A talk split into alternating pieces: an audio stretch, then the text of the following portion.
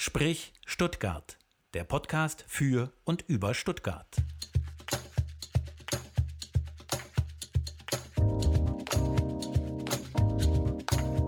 Sprich Stuttgart. Heute zu Gast Christiane Lange. Sprich Stuttgart. Am Mikrofon Stefan Ferdinand und Leonie Brückner. Mit Christiane Lange nähern wir uns der Kunst in Stuttgart.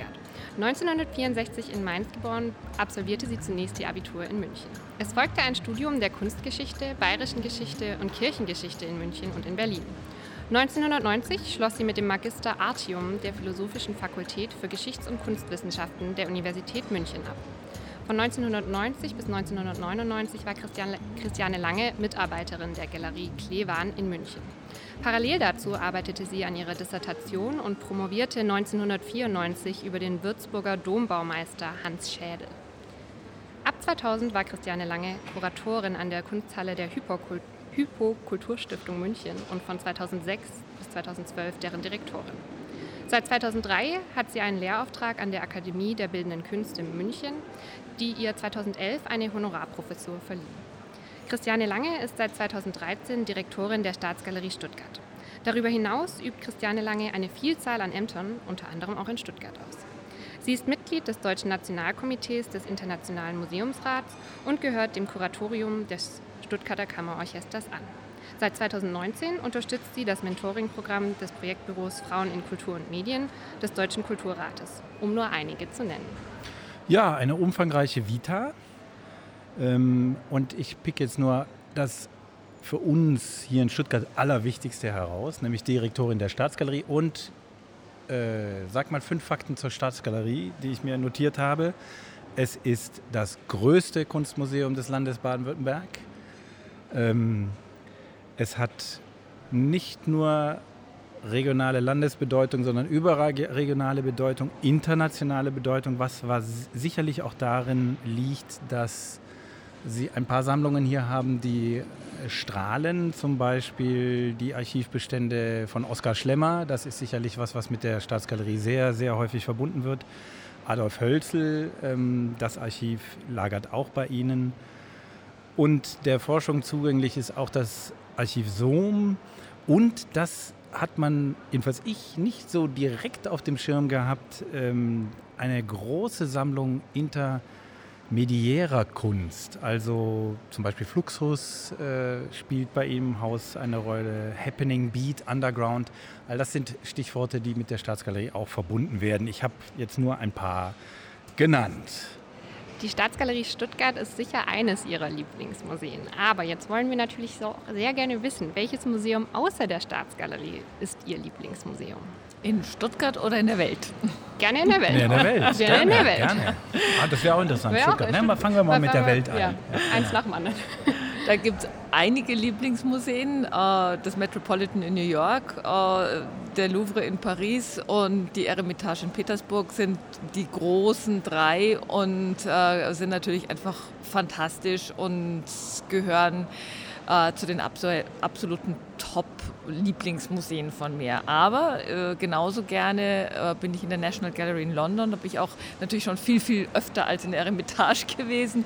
Äh, und von daher äh, darf ich die auch nicht vergessen. Also ähm, das sind einfach die Häuser, die so umfassende enzyklopädische Weltgeltung haben und damit sozusagen das Museumsherz von jedem, der die Institution Museum als solche einfach liebt und schätzt, höher schlagen lassen. Das sind enorme Tanker, das ist gar keine Frage. Ansonsten hier in Stuttgart liebe ich auch das Lindenmuseum sehr, weil es eine wirklich herausragende Sammlung besitzt, die man eben äh, gar nicht unbedingt hier vermuten würde, dass es in Stuttgart eine solche äh, Sammlung eben ethnologischer Kunst gibt und äh, ja doch auch eben auf eine private Gründung zurückgeführt ist und eben jetzt nicht äh, wie in Berlin oder München äh, so ein, auf die, die, die staatlichen Gründungen im 19. Jahrhundert zurückzuführen ist. Ines de Castro, die Direktorin des äh, Lindenmuseums, hatten wir ja auch schon zu Gast in Sprich Stuttgart. Eine wunderbare Überleitung, die Sie uns hier liefern, weil wir bei der Gelegenheit äh, sagen können, wer wir sind. Und das können wir ja schnell mal tun, Leonie, oder? Ja, sehr gerne. Zu meiner Linken heute ist der Professor Stefan Ferdinand. Er ist äh, Professor für Journalistik an der Hochschule der Medien und Leiter des Instituts für Moderation. Und darüber hinaus auch ähm, hat er den Podcast Sprich Stuttgart initiiert und konzipiert. Ja, genau. Und zu meiner Rechten, wenn wir das schon so äh, geografisch machen, äh, man, man sieht es ja nicht, äh, ist Leonie Brückner, Teilnehmerin des Qualifikationsprogramms Moderation an der Hochschule der Medien am Institut für Moderation. Äh, ganz genau. Und äh, dass Frau Lange heute hier ist, ist äh, auch ähm, dem Umstand ein bisschen geschuldet, dass wir sagen, wir wollen in allen Bereichen in diesem Podcast die Persönlichkeiten zu Wort kommen lassen, die hier in Stuttgart etwas bewegen. Ines de Castro habe ich genannt. Sie sind heute hier, was uns natürlich sehr, sehr freut. Wir hatten aber auch Timo Hildebrand schon im Podcast. Wir hatten Meckes, den Musiker. Wir hatten Eric Gauthier von Gauthier Dance. Wir hatten Stefanie Meyer-Holz, äh, interessante Verlegerin. Wir hatten Cornelius Meister, ähm, der ähm, uns die Musik natürlich näher gebracht hat. Wir hatten Stefanie Schneider vom SWR. Wir hatten Joachim Dorst, den Chefredakteur der Stuttgarter Zeitung. Wir hatten einen interessanten Buchautor, Jugendbuchautor Tobias Elsässer. Also so, wir werden ähm, immer wieder versuchen, interessante Gäste zu an Land zu ziehen und heute eben mit Professorin Dr. Christiane Lange. Das ist so schön, dass Sie da sind und ich glaube, jetzt müssen wir zuallererst mal ganz, ganz vorneweg etwas klären. Sprich Stuttgart. Ortsbeschreibung. Denn man hört das so ein bisschen im Hintergrund. Ähm, wir sind hier nicht ganz allein. Frau Lange, Sie dürfen jetzt äh, Reporterin für uns sein und mal beschreiben, wo wir sind und dann erklären, warum wir hier sind. Ja, ich habe heute das Privileg, ähm, nach langen Corona-Monaten, wo man hier nicht rauf durfte, auf der Empore in der Stuttgarter Markthalle zu stehen. Ich schaue herunter auf die vielen wunderbaren Stände, die hier Tag ein, Tag aus für uns die besten Spitzereien aus der ganzen Welt feilbieten. Und es ist ein Ort, den ich in Stuttgart wirklich äh, sehr, sehr früh entdeckt und für mich lieben gelernt habe. Und äh, es vergeht kaum ein Samstag, an dem ich nicht schon früh morgens hier an bestimmten Ständen meine Wocheneinkäufe mache. Die Insider wollen natürlich jetzt genau wissen, welche Stände das sind. Sie dürfen ruhig ein paar nennen. Also welche. Äh welche Stände ziehen Sie an? Ja, also da ist der Case Meyer, bei dem ich wirklich jede Woche nicht nur den Parmesan, sondern eben auch, was man sonst noch für Käse für die, für die ganze Woche haben möchte, äh, erwerbe. Dann bin ich gerne bei Kustermann, um mich immer wieder inspirieren zu lassen, was es für wunderbare französische Geflügel- und Wildspezialitäten gibt. Und äh, das hat auch meine äh, eigene Küche sehr bereichert und zu Experimenten herausgefordert. Und äh, natürlich auch immer immer wieder hier unten gleich bei Feinkost äh, Vesoglu. Das sind für mich wirklich die Top-Oliven, die man in Stuttgart erwerben kann. So viel für den Werbeblock für heute. Ja, darf schon ein bisschen sein, ja. ja. Bekommt man noch richtige Geheimtipps von Ihnen, Frau Lange? Also ich bin natürlich auch immer gerne äh, hier unten an dem Gewürzstand bei Gewürzmeier. Da ist auch äh, also eine, eine Freude, äh, einfach das Angebot auszutesten. Ich habe durch Gewürzmeier eine Vielzahl an Pfeffersorten kennengelernt, von deren Existenz ich nichts wusste. Also dass es Andamame-Pfeffer gibt oder äh, japanischen äh, Sunshade-Pfeffer. Das sind so, so, so Dinge, das ist eine große Freude, wenn man mich sehr gerne kocht. Äh, sind das natürlich so, so ähm, inspirierende Momente, wenn das alles natürlich auch alles so schön hergerichtet ist. Und wenn man nicht ja, erst am Samstag, ja. nicht am Samstag erst gegen Mittag kommt, dann ist es überall so voll, dass man nicht rein kann, sondern wenn man da einigermaßen früh aufsteht, dann ist es wunderbar, hier in der Markthalle einkaufen zu gehen. Ähm, haben Sie ja gerade von der großen Freude des Kochens gesprochen. Jetzt äh, möchte ich zu einer anderen Freude in Ihrem Leben kommen, nämlich die Freude an der Kunst. Die möchte ich auch gerne direkt zitieren. In einer Meldung zu Ihrer Vertragsverlängerung werden Sie wie folgt zitiert. Bei allen Anforderungen gibt es für mich aber immer eine Konstante und das ist die Freude an der Kunst. Und da würde ich gerne hören, was bedeutet Kunst für Sie und was bedeutet die Freude an der Kunst für Sie vor allem? Ja, also die bildende Kunst äh, ist wie alle Kunstformen etwas, was uns ja als Mensch überhaupt erst ausmacht. Wir sind nur Menschen, weil wir so unsinnige Dinge tun, die äh, nicht zum Fortbestand unseres Individuums oder der Spezie äh, irgendwie nützlich sind. Äh, und äh, ich wage auch immer die These zu sagen, jeder Mensch, jetzt nicht wie Beuys ist ein Künstler, aber jeder Mensch ist kunstaffin. Und es ist nicht jeder für alles kunstaffin, aber es gibt für jeden etwas, worauf er wirklich anspringt, wofür er eine Sensibilität hat. Und für den einen ist es die Musik und für den anderen die Bewegung und den dritten ist es äh, das Wort und das Theater und die Poesie und den, den nächsten ist es eben äh, die bildende Kunst. Und äh, das macht uns reich. Diese Begegnungen mit der Kunst sind genauso bereichernd und für uns lebenswichtig und essentiell wie der Austausch mit Menschen. Wir sind ja soziale Wesen und das, das ist sozusagen die Erfolgsgeschichte des Homo sapiens ist, dass er eben ein soziales Wesen ist und dass er durch die Interaktion äh, Gesellschaften gründen kann, die größer sind als die äh, Gruppen, die es bei anderen äh,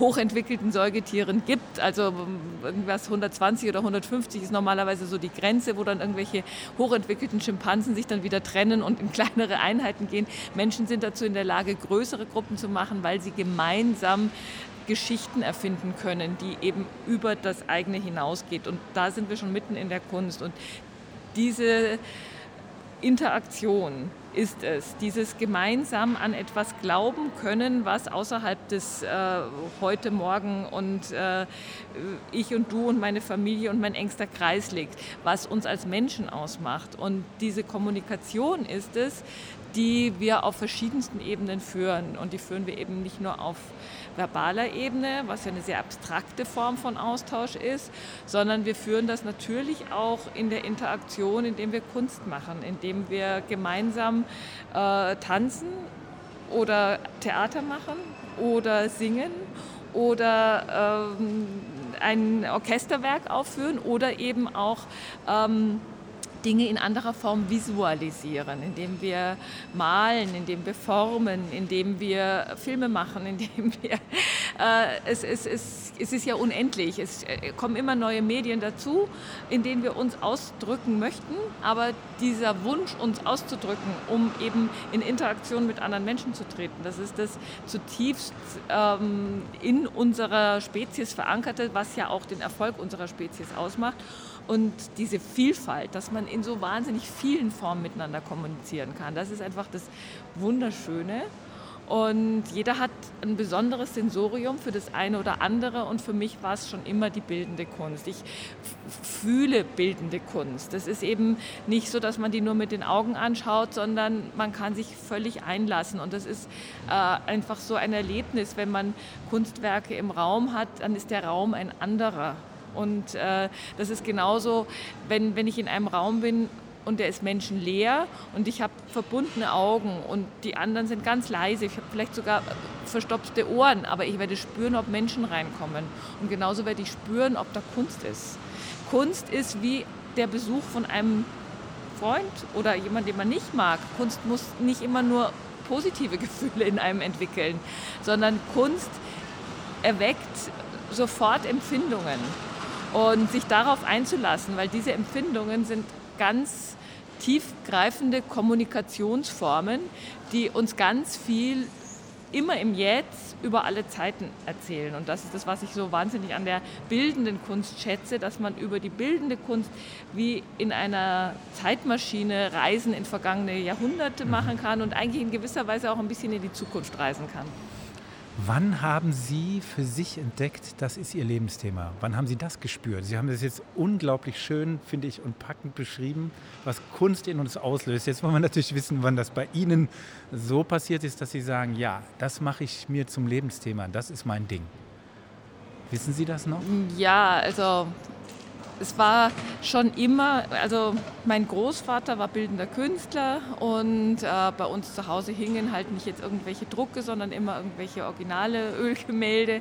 Ich komme aus einem Haushalt, wo man wirklich am Sonntag erst in die Kirche und dann ins Museum gegangen ist. Und äh, ich war schon immer mit bildender Kunst beschäftigt. Wie alle Kinder habe ich viel gemalt und gebastelt und war jetzt auch nicht ganz ungeschickt äh, und habe äh, äh, auch nach dem Abitur erst mal ein Praktikum bei einem Holzbildhauer gemacht. Äh, aber da war mir dann schon auch klar, so dieses, da, da habe ich gespürt bei diesem Holzbildhauer, es genügt nicht, dass man geschickt ist und dass man gut was machen kann. Kunst kommt nicht von Können, sondern von Müssen. Und ich habe so gemerkt, ich muss nicht, das ist nicht meine Ausdrucksform. Und ich habe dann doch irgendwie gemerkt, meine Ausdrucksform ist vielleicht doch die Sprache und ich bin Übersetzer zwischen bildender Kunst und, und Sprache. Also in der Form so, so dass das kristallisierte sich so nach und nach raus, auch während dieses Studiums, wo ich dann dachte, ja, wozu braucht man denn Kunsthistoriker? Sehen doch immer alle alles. Und dann habe ich festgestellt, dass nicht immer alle alles sehen. Dass man den Leuten oft, wenn man gemeinsam vor dem Bild steht und ihnen erklärt, was man da alles sieht, ihnen erst die Augen aufgehen. Weil äh, man genauso wie man lesen lernt, eigentlich auch Bilder lesen lernen muss, indem man sich darauf einlässt, indem man Zeit mit Kunst verbringt. Und diese, diese Übersetzungsleistung, das ist sozusagen was, was mich dann auch schnell gereizt hat, weil ich festgestellt habe, oh, offensichtlich sehe ich da schneller mehr als andere, weil das mich eben so anspringt. Und ich bin in der Lage, das in, so in Worte zu fassen, dass andere davon fasziniert werden und auch begeistert sind. Und äh, das Studium der Kunstgeschichte Geschichte in München hat mich äh, wirklich sehr äh, gepackt gehabt und äh, habe das mit großer Freude gemacht und äh, war aber auch ganz offen, äh, als wir da angefangen haben, gab es keine Zulassungsbeschränkungen, die Hörsäle brachen aus allen Nähten und wir hörten, egal war, in welchem Seminar. Waren alle die, die sonst keinen Studienplatz Da hieß es dann immer, naja, also wer jetzt nicht mindestens äh, Latein und äh, drei lebende Fremdsprachen fließend hat und irgendwie am besten ähm, ja, der, der, braucht gar nicht eigentlich weitermachen, der kriegt ja sowieso keinen Job und man kriegt keine Arbeit als Kunsthistoriker. Und äh, ähm, das, das war immer so der, die Abwehrhaltung von Anfang an. Und ich dachte eigentlich am Anfang immer, na, aber das ist doch gar nicht so, so, so verkehrt. Kunstgeschichte ist doch so offen. Ich kann doch alles machen. Ich kann äh, genauso im Journalismus arbeiten wie im Museum. Ich kann im Kunsthandel arbeiten. Das ist doch noch mal ein riesiges Feld wie irgendwie auch in der Freizeitindustrie. Also mit äh, Reiseleitungen und Führungen. Und da gibt es doch ganz viele Möglichkeiten. Ich habe mich also nicht abschrecken lassen.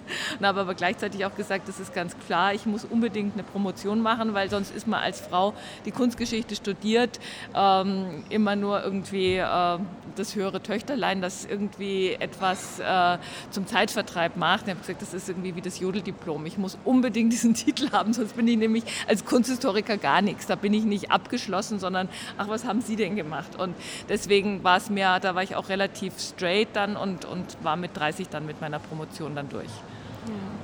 Ähm, Sie haben jetzt gerade das höhere Töchterlein erwähnt. Da komme ich zur Frage, ist die Freude an der Kunst etwas, das vorwiegend gebildeten und bürgerlichen Schichten vorbehaltet ist?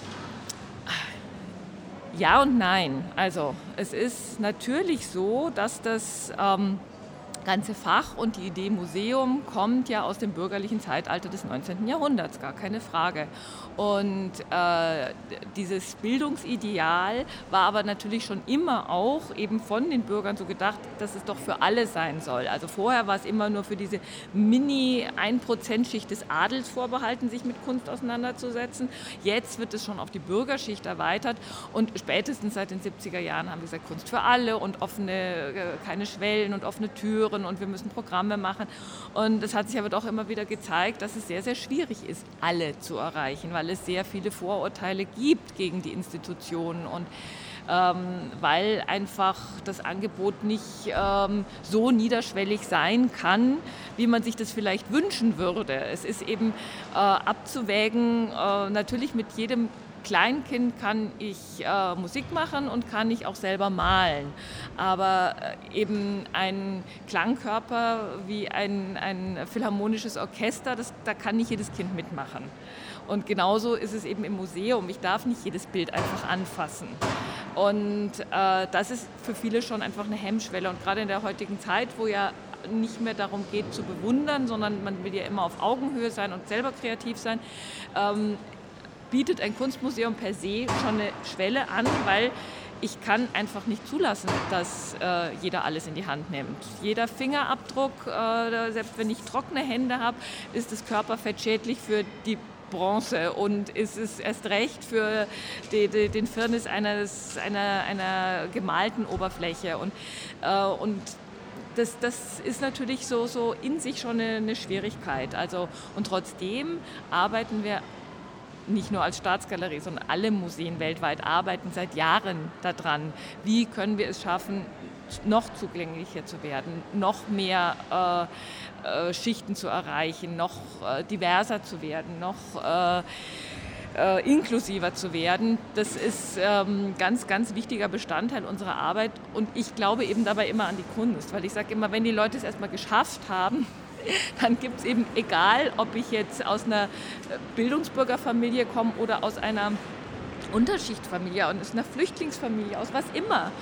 Äh, es gibt ja keine Unterschicht mehr in dem Sinne. Und wenn wir irgendwie über die Reichtum und Armut in Deutschland sprechen, ist es ja immer eine relative Armut. Also jetzt im Vergleich zu äh, Ländern wie, wie Indien oder äh, haben wir ja keine Armut in dem Sinne. Und die Angebote sind ja auch immer so, dass es an der, an, am Eintrittspreis nicht liegen würde, ins Museum zu gehen. Es sind ja andere Gründe, die die Menschen davon abhalten, ins Museum zu gehen. Und, ähm, Sie haben ja auch verschiedene Ebenen. Ähm und auch verschiedene Tools, mit denen Sie ansprechen. Also ich erinnere mich jetzt selber, meine Kinder waren ja im, in der Staatsgalerie und haben einen Kindergeburtstag dort gefeiert. Ja?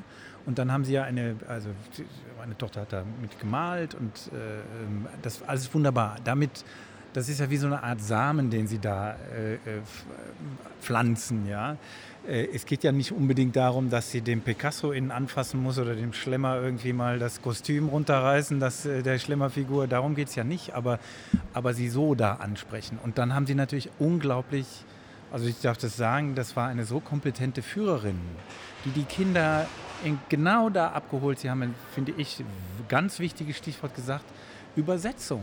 Also diese Kunstführerin hat es für die Kinder übersetzt und hat, das, hat die Motive so erklärt, dass die Kinder unmittelbar einen Zugang hatten. Ob das jetzt umfassend war, das ist ja völlig egal. Aber die Kinder hatten plötzlich ein Aha-Erlebnis, das, was Sie beschrieben haben.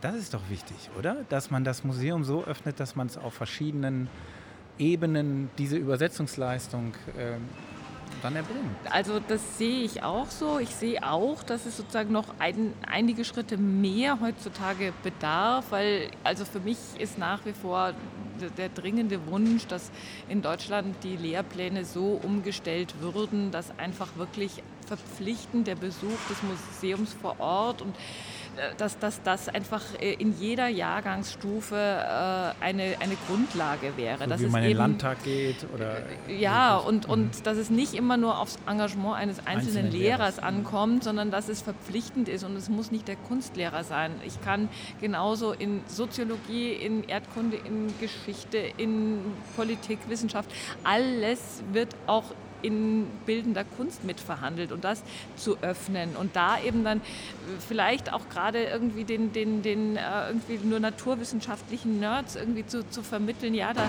sind, sind Arbeiten, die sind ja super spannend für, für mich. Die, die Kunst ist so reich und die Ausdrucksform so reich, äh, dass da eigentlich immer für jeden was auch dabei sein könnte.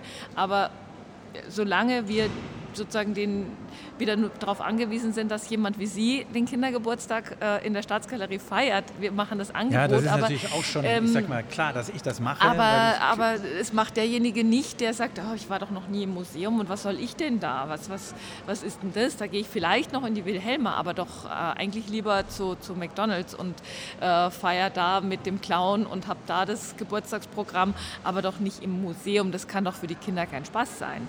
Und äh, das, das, sind diese Vorurteile, gegen die wir natürlich ankämpfen müssen. Und das ist so, und, und diese Vorurteile werden kleiner, wenn Menschen eben in ihrer Schulzeit mal im Museum waren und festgestellt haben, boah, das ist ja gar nicht so schrecklich. Also, sondern das, da, da hatten wir ja Spaß. Also äh, vor dem, vor dem äh, ersten Lockdown 2019 hatten wir dann auch mal mit SAP zusammen so eine Computerprogrammierungsnacht äh, im Museum und die Kinder waren allesamt komplett begeistert.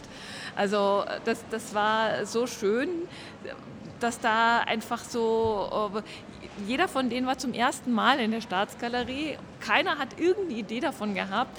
Äh, eigentlich haben sich alle nur angemeldet, weil, weil man da über SMP so Programmierungen machen konnte und hinterher waren sie alle von der Kunst angetan. Oh, was haben das, die da gemacht? Ich habe es noch nicht ganz verstanden. Also die, die haben so Tools bekommen, um selber sich so einfache Spiele zu programmieren, aber die waren ausgehend von Kunstwerken. Sie haben vorher jeder in Gruppen kleine äh, Einführungen bekommen in verschiedenen Bereichen, zu den blauen Pferden und was immer und, äh, und haben dann da angefangen, sich was draus zu entwickeln. Und äh, das sind dann so, so, so Dinge, wo dann eben auch von einer ganz anderen Ecke kommen. Man sieht, ja, bildende Kunst äh, bringt mir da was. Also ja, ich ähm, zum Thema Türen öffnen. Ich ähm, erinnere mich da sehr gut an den März 2019, in dem sie äh, das Gemälde Banksy Love is in, the, Love is in the Bin äh, ausgestellt hatten. Und das ähm, Banksy ist ja ein Künstler, der dafür steht, dass die Kunst zugänglich ist für alle. Deswegen ist er für seinen Street Art eigentlich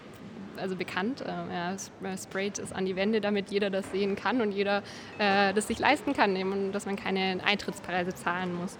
Ähm, ja, was hat eigentlich der Test ergeben? Sie haben nämlich gesagt, Sie ähm, sprechen da von einem Test, den Sie äh, laufen lassen wollten, um zeitgenössische Kunst neben 100 Jahren von Kunstgeschichte sozusagen zu platzieren. Was hat denn Ihr Test da ergeben und wie ist es angenommen worden in Stuttgart? Also das ist eine vielschichtige Frage. Ja. Das, eine, das, eine, ist, es wurde sehr, sehr gut angenommen. Ja. Es kamen, denke ich, bestimmt in diesem Jahr rund 100.000 Menschen nur für dieses Bild. Und wir hatten ja zum Abschluss, was, weil der, die ganze Aktion ja auch sehr kontrovers gerade in der Kunstwelt diskutiert wurde, dann noch ein Symposium gemacht. Und der Vortragssaal war brechend voll. Das war wirklich noch so die letzten Wochen vor Corona. Man kann ja. sich das heutzutage gar nicht, nicht mehr, mehr vorstellen. Und eine junge Frau meldete sich dann in der, in der Fragerunde und es hat für mich so wirklich auf den Punkt gebracht. Also viele haben gesagt, was, die habt ihr doch eingeladen, aber ich kannte sie nicht, keiner kannte sie. Wie sie dann eben so sagte, ja, ich bin wegen Banksy gekommen und dann habe ich aber Kunst entdeckt, da waren so tolle Sachen. Und dann wurde ich, ja was denn? Und sie kannte nicht die Namen der Künstler und fing dann aber eben an zu beschreiben, die blauen Pferde von Franz Marc und diese komischen Formen von Dali. Und sie war durch die Sammlung gegangen und hat Werke entdeckt, wo sie sagt, die haben mich angesprungen, die sind toll. Die, die, die, und, und also im Prinzip kann man sagen, ich habe Banksy gesucht und äh, die Kunst für mich entdeckt. Ähm, es war natürlich auch ein provokantes Öffnen, weil eben innerhalb der Kunstwelt wird eben diese Aktion natürlich auch durchaus strittig gesehen. Ähm, Sie hatten ja eingangs gesagt, wir haben ja viel Fluxus. Das ist eben durch das Archiv Sohm zu uns ins Haus gekommen. Aber eben, wir haben ja nicht nur die Archive, sondern wir haben Gottlob eben auch immer noch die passenden, sehr, sehr großen Kunstsammlungen und Kunstbestände zu Schlemmer, Hölzel und, und äh, den Fluxuskünstlern. Und ähm, so war das jetzt für mich auch gerade nach der damals ganz frisch geschlossenen Ausstellung zu Marcel Duchamp, der den Kunstbegriff so enorm erweitert hat, äh, diese Aktion äh, während der Auktion bei Sotheby's das Bild vor laufenden Kameras schreddern zu lassen. Ähm, in diesem performativen Ansatz ein Objekt, das ich jetzt in den Dialog mit Marcel Duchamp und mit Rembrandt und mit äh, Monet und so weiter gestellt hatte. Also wir haben ja verschiedene Fragen gestellt, eben immer, was macht ein Kunst zu einem Skandal? Und damals war der Ankauf des Monet-Bildsfelder im Frühling ein Skandal 1905. Und äh, warum ist das jetzt ein Skandal? Und, äh, oder die Frage eben, was macht ein Kunstwerk zum Kunstwerk? Warum ist so ein Gebrauchsgegenstand wie ein Flaschentrockner, der äh, Anfang des 20. Jahrhunderts in jedem Haushalt war, weil da sprach man nicht von Recycling, sondern man hat es einfach gemacht.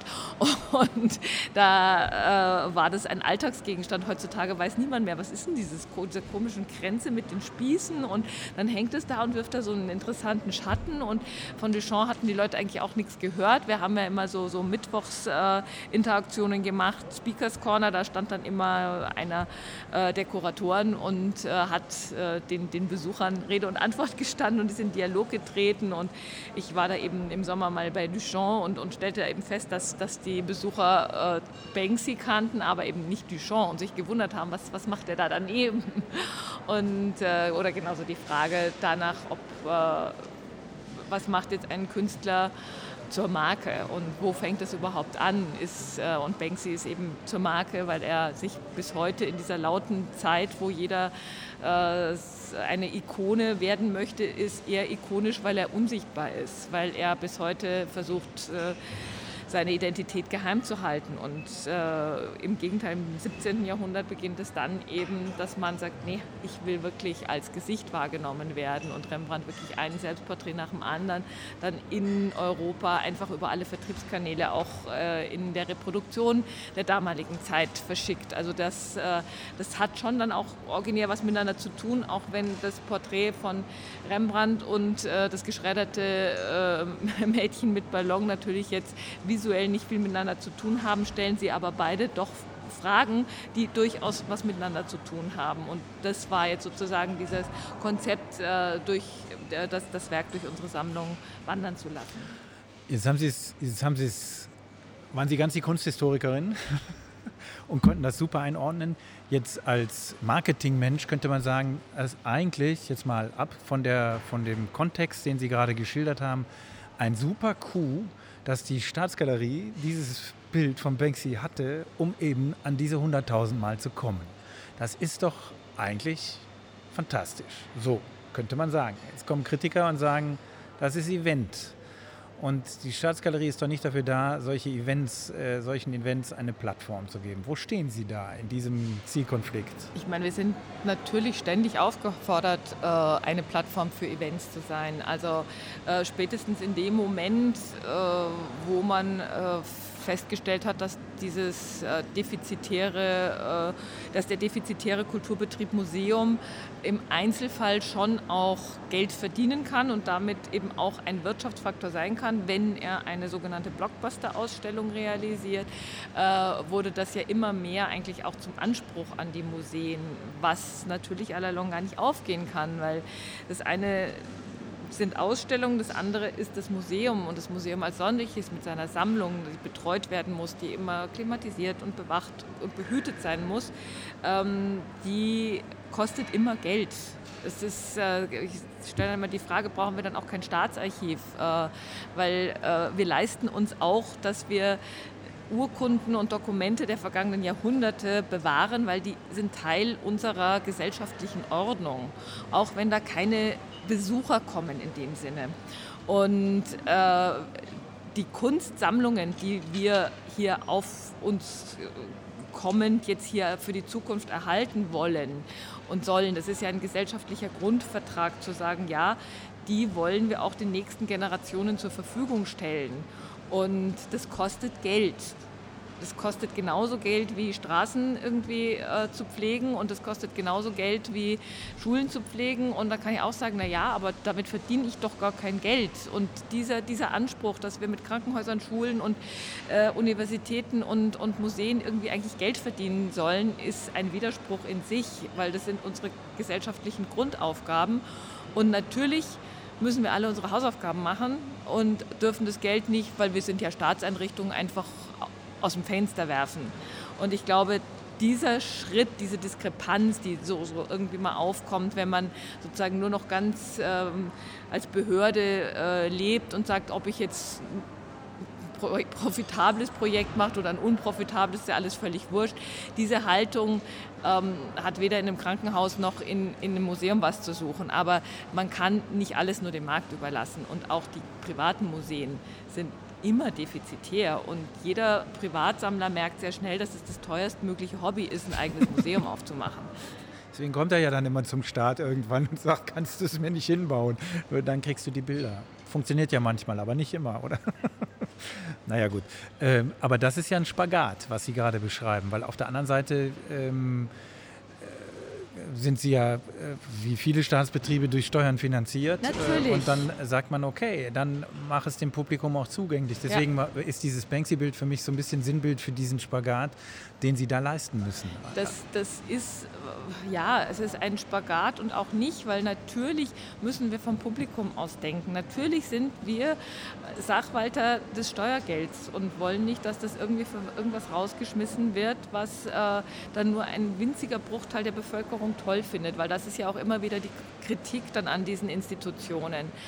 Und äh, auf der anderen Seite äh, sehe ich einfach schon, weil ich an die Kunst glaube, dass sie eben auch wirklich äh, einen heilenden Charakter für Gesellschaft hat, wenn man sich auf Kunst einlässt. Und diese Kunst kann ich eben jetzt nicht einfach zu allen Leuten bringen. Solche utopischen Vorstellungen gibt es ja, dass alles niederschwellig ist und dass alles irgendwie immer für alle da ist und alles und überall. Aber dann werde ich diese Kunstwerke halt nicht für die nächsten Generationen bewahren können.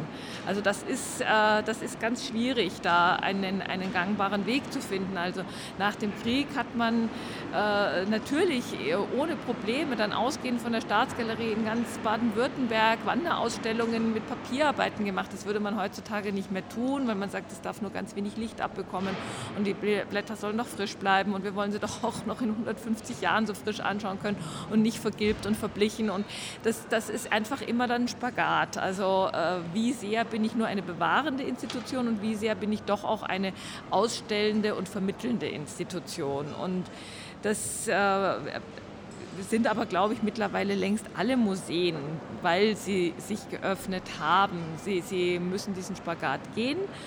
Und das Schöne an, der, an diesem Banksy war natürlich auch, dass wir dadurch neue Formate ins Leben rufen konnten, wie eben diese äh, Banksy Beats, äh, Wochenend-Einleute, Freitagabende, wo wir dann in der Rotunde äh, junge Menschen und eine Zielgruppe ins Haus geholt haben, die eben nicht die normalen Staatsgaleriebesucher sind, die dann aber eben auch, äh, wie immer, das ist mein fester Glauben, bestimmter Prozentsatz der Leute, die zu uns kommen, äh, zum ersten Mal werden feststellen, boah, das ist ja unglaublich, das ist meins. Das ist, äh, und und das, das ist gar keine Frage der, der Zugehörigkeit. Und äh, es gibt ja auch Leute, die gehen irgendwie, die tun sich ihr Opernabo an, weil man das so macht, aber haben eigentlich keine Freude an der Musik. Also das gibt es ja auch. Und äh, und genauso ist es nicht eine Frage des Geldbeutels oder der, der Bildung, äh, ob mich Kunst berührt oder nicht. Sie haben jetzt das Forschen und Bewahren angesprochen. Das ist, äh, liegt Ihnen ja sehr am Herzen, ähm, weil die Arbeit bleibt für viele, für uns Außenstehende, un, also nicht gesehen eigentlich. Also wir nehmen das nicht so wahr, dass äh, eben Forschen und Bewahren auch eine Aufgabe des Museums ist. Und Sie haben ja angesprochen, dass es so wichtig ist, dass eben die Kunst für folgende Generationen auch bewahrt wird. Was ist noch wichtig? Warum forschen und bewahren? Ja, das eine ist, dass es überhaupt weiter existieren kann. Das ist das eine. Und das andere ist aber, was ziehen wir da draus? Also warum heben wir all diese Urkunden und Verträge auf? Weil wir äh, daran irgendwie immer wieder auch Forschung machen. Und genauso wie eine Urkunde ist auch ein Kunstwerk, äh, sozusagen ein Dokument aus der Vergangenheit, das uns über die Gegenwart Dinge erzählen kann und die Gegenwart anders äh, bewerten lassen kann. Und wir können ganz viele Dinge eben aufgrund der naturwissenschaftlichen Entwicklung können wir auch Kunstwerke jetzt anders erforschen, indem wir, es gehört heutzutage zum, zum Standard dazu, wenn ich ein äh, Kunstprojekt mache, dass ich auch naturwissenschaftliche Forschungen mache, dass ich eben die Bilder röntge und äh, äh, Infrarotaufnahmen mache und eben feststelle, oh, es verbirgt sich ja noch ein anderes Bild drunter oder ah, das hat gleich gesessen, der hat da sofort losgelegt oder ja, da ist auf der Rückseite war ja noch was dahinter oder äh, was auch immer. Da haben sehr sicher schon das eine oder andere mal äh, gelesen, was, was da herauskommt. Und ähm, solche kunsttechnologischen Untersuchungen sind das eine, die befördern dann aber die kunsthistorische Forschung, eben die Zuschreibung. Ist es wirklich der Künstler? Von dem man annahm, dass er es wäre. Was hat sich da verändert? Wie hat sich die Rezeption in der Gesellschaft einem Kunstwerk gegenüber verändert? Äh, wieso sind Künstler, die zu ihren Lebzeiten gefeiert waren und die teuersten Preise hatten, auf einmal in Vergessenheit geraten? Warum kauft man hier im 19. Jahrhundert äh, vermeintliche Tizians und Raffaels, um dann festzustellen, eben einige Generationen später, dass eigentlich das, was man nur so als Beifang gekauft hat, das Spannende ist, dass das die venezianischen äh, Maler sind, die interessant sind, während diese großen Namen alles äh, zeitgenössische Kopien sind. Also das sind so, so Dinge, die erforscht man und bewertet sie in jeder Generation auch nochmal anders. Und äh, Dinge, die jetzt dann Jahrzehnte im Depot waren, werden dann von der nächsten Generation an äh, Mitarbeitern im Museum wieder neu betrachtet und werden dann eben einer kunsttechnologischen Untersuchung unterzogen. Und auf einmal sagt man, nee, nee, das ist ja gar nicht eine Kopie aus dem äh, 18., das ist ja eine zeitgenössische Kopie von Raphael, ist ja aus dem 16., was auch immer. Also da, da passieren Dinge und da wird genauso gearbeitet und geforscht wie an den Universitäten. Nur an den Universitäten ist man sozusagen vom Objekt immer weg, in den Museen wird mit dem Objekt gearbeitet. Und die Forschung ist immer ganz konkret.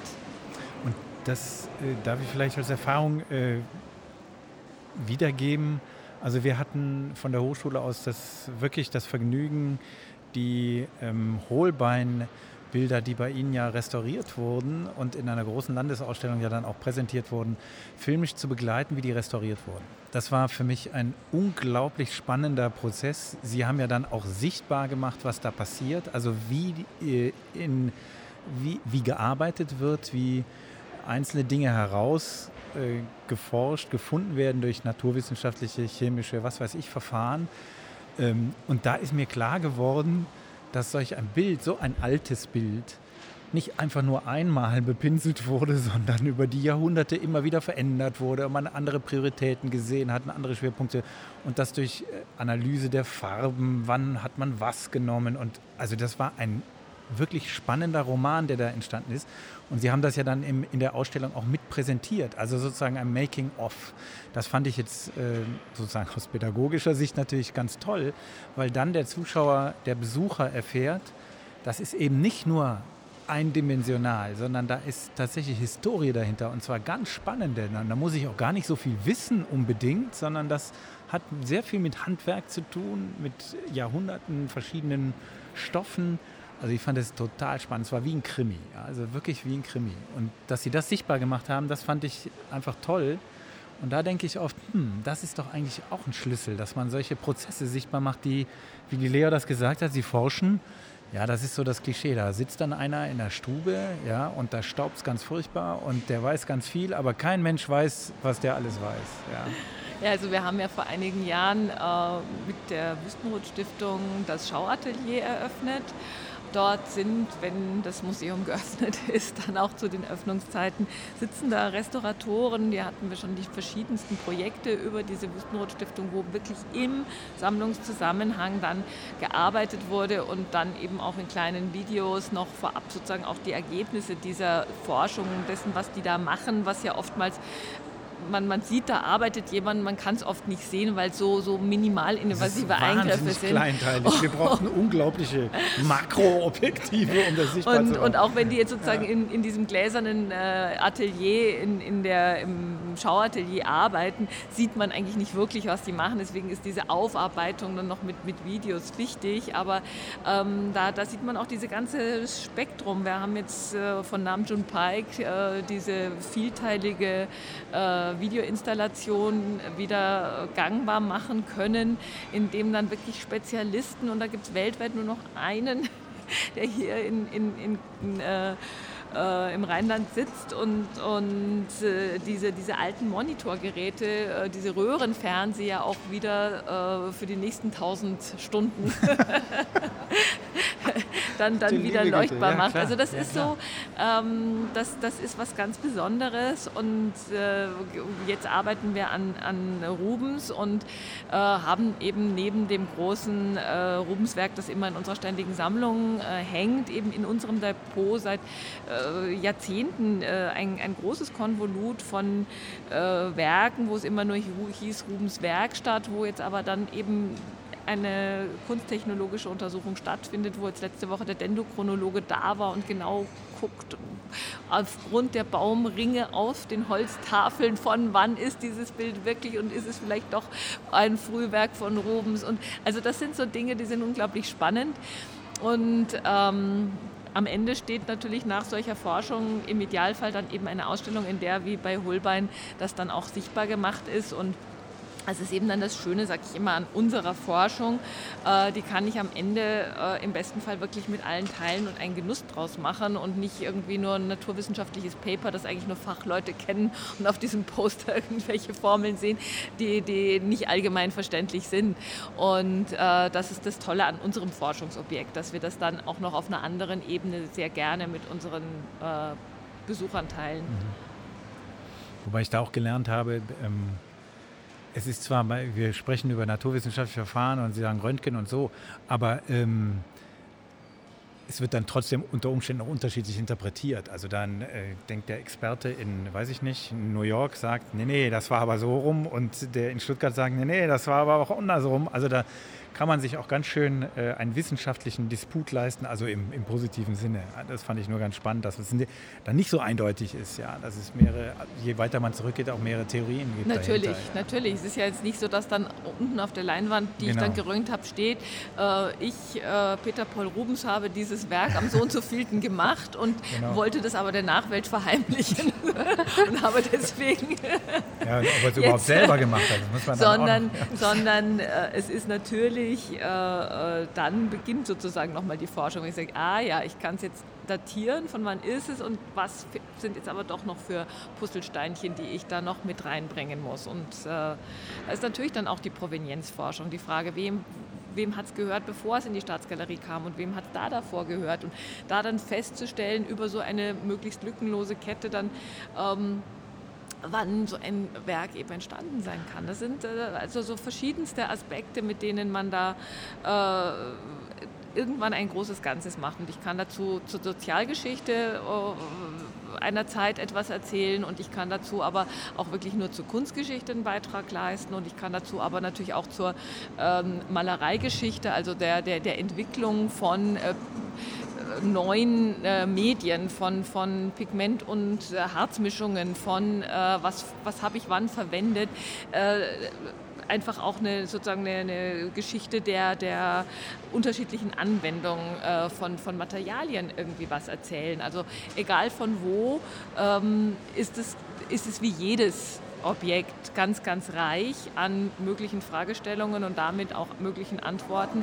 Und äh, darüber hinaus erzählt uns aber eben jedes Kunstwerk noch etwas. Äh, jetzt nicht nur von dem, was ich jetzt gerade berichtet habe, sondern auch ganz unmittelbar. Ich muss auch gar nichts wissen. Ich muss weder wissen, ob das auf Holz ist oder aus welchem Jahrhundert es ist, oder, sondern einfach nur, da ist was und das spricht mich jetzt gerade an. Aufgrund seiner Komposition, aufgrund seiner Farbigkeit, aufgrund seiner Medialität, was immer.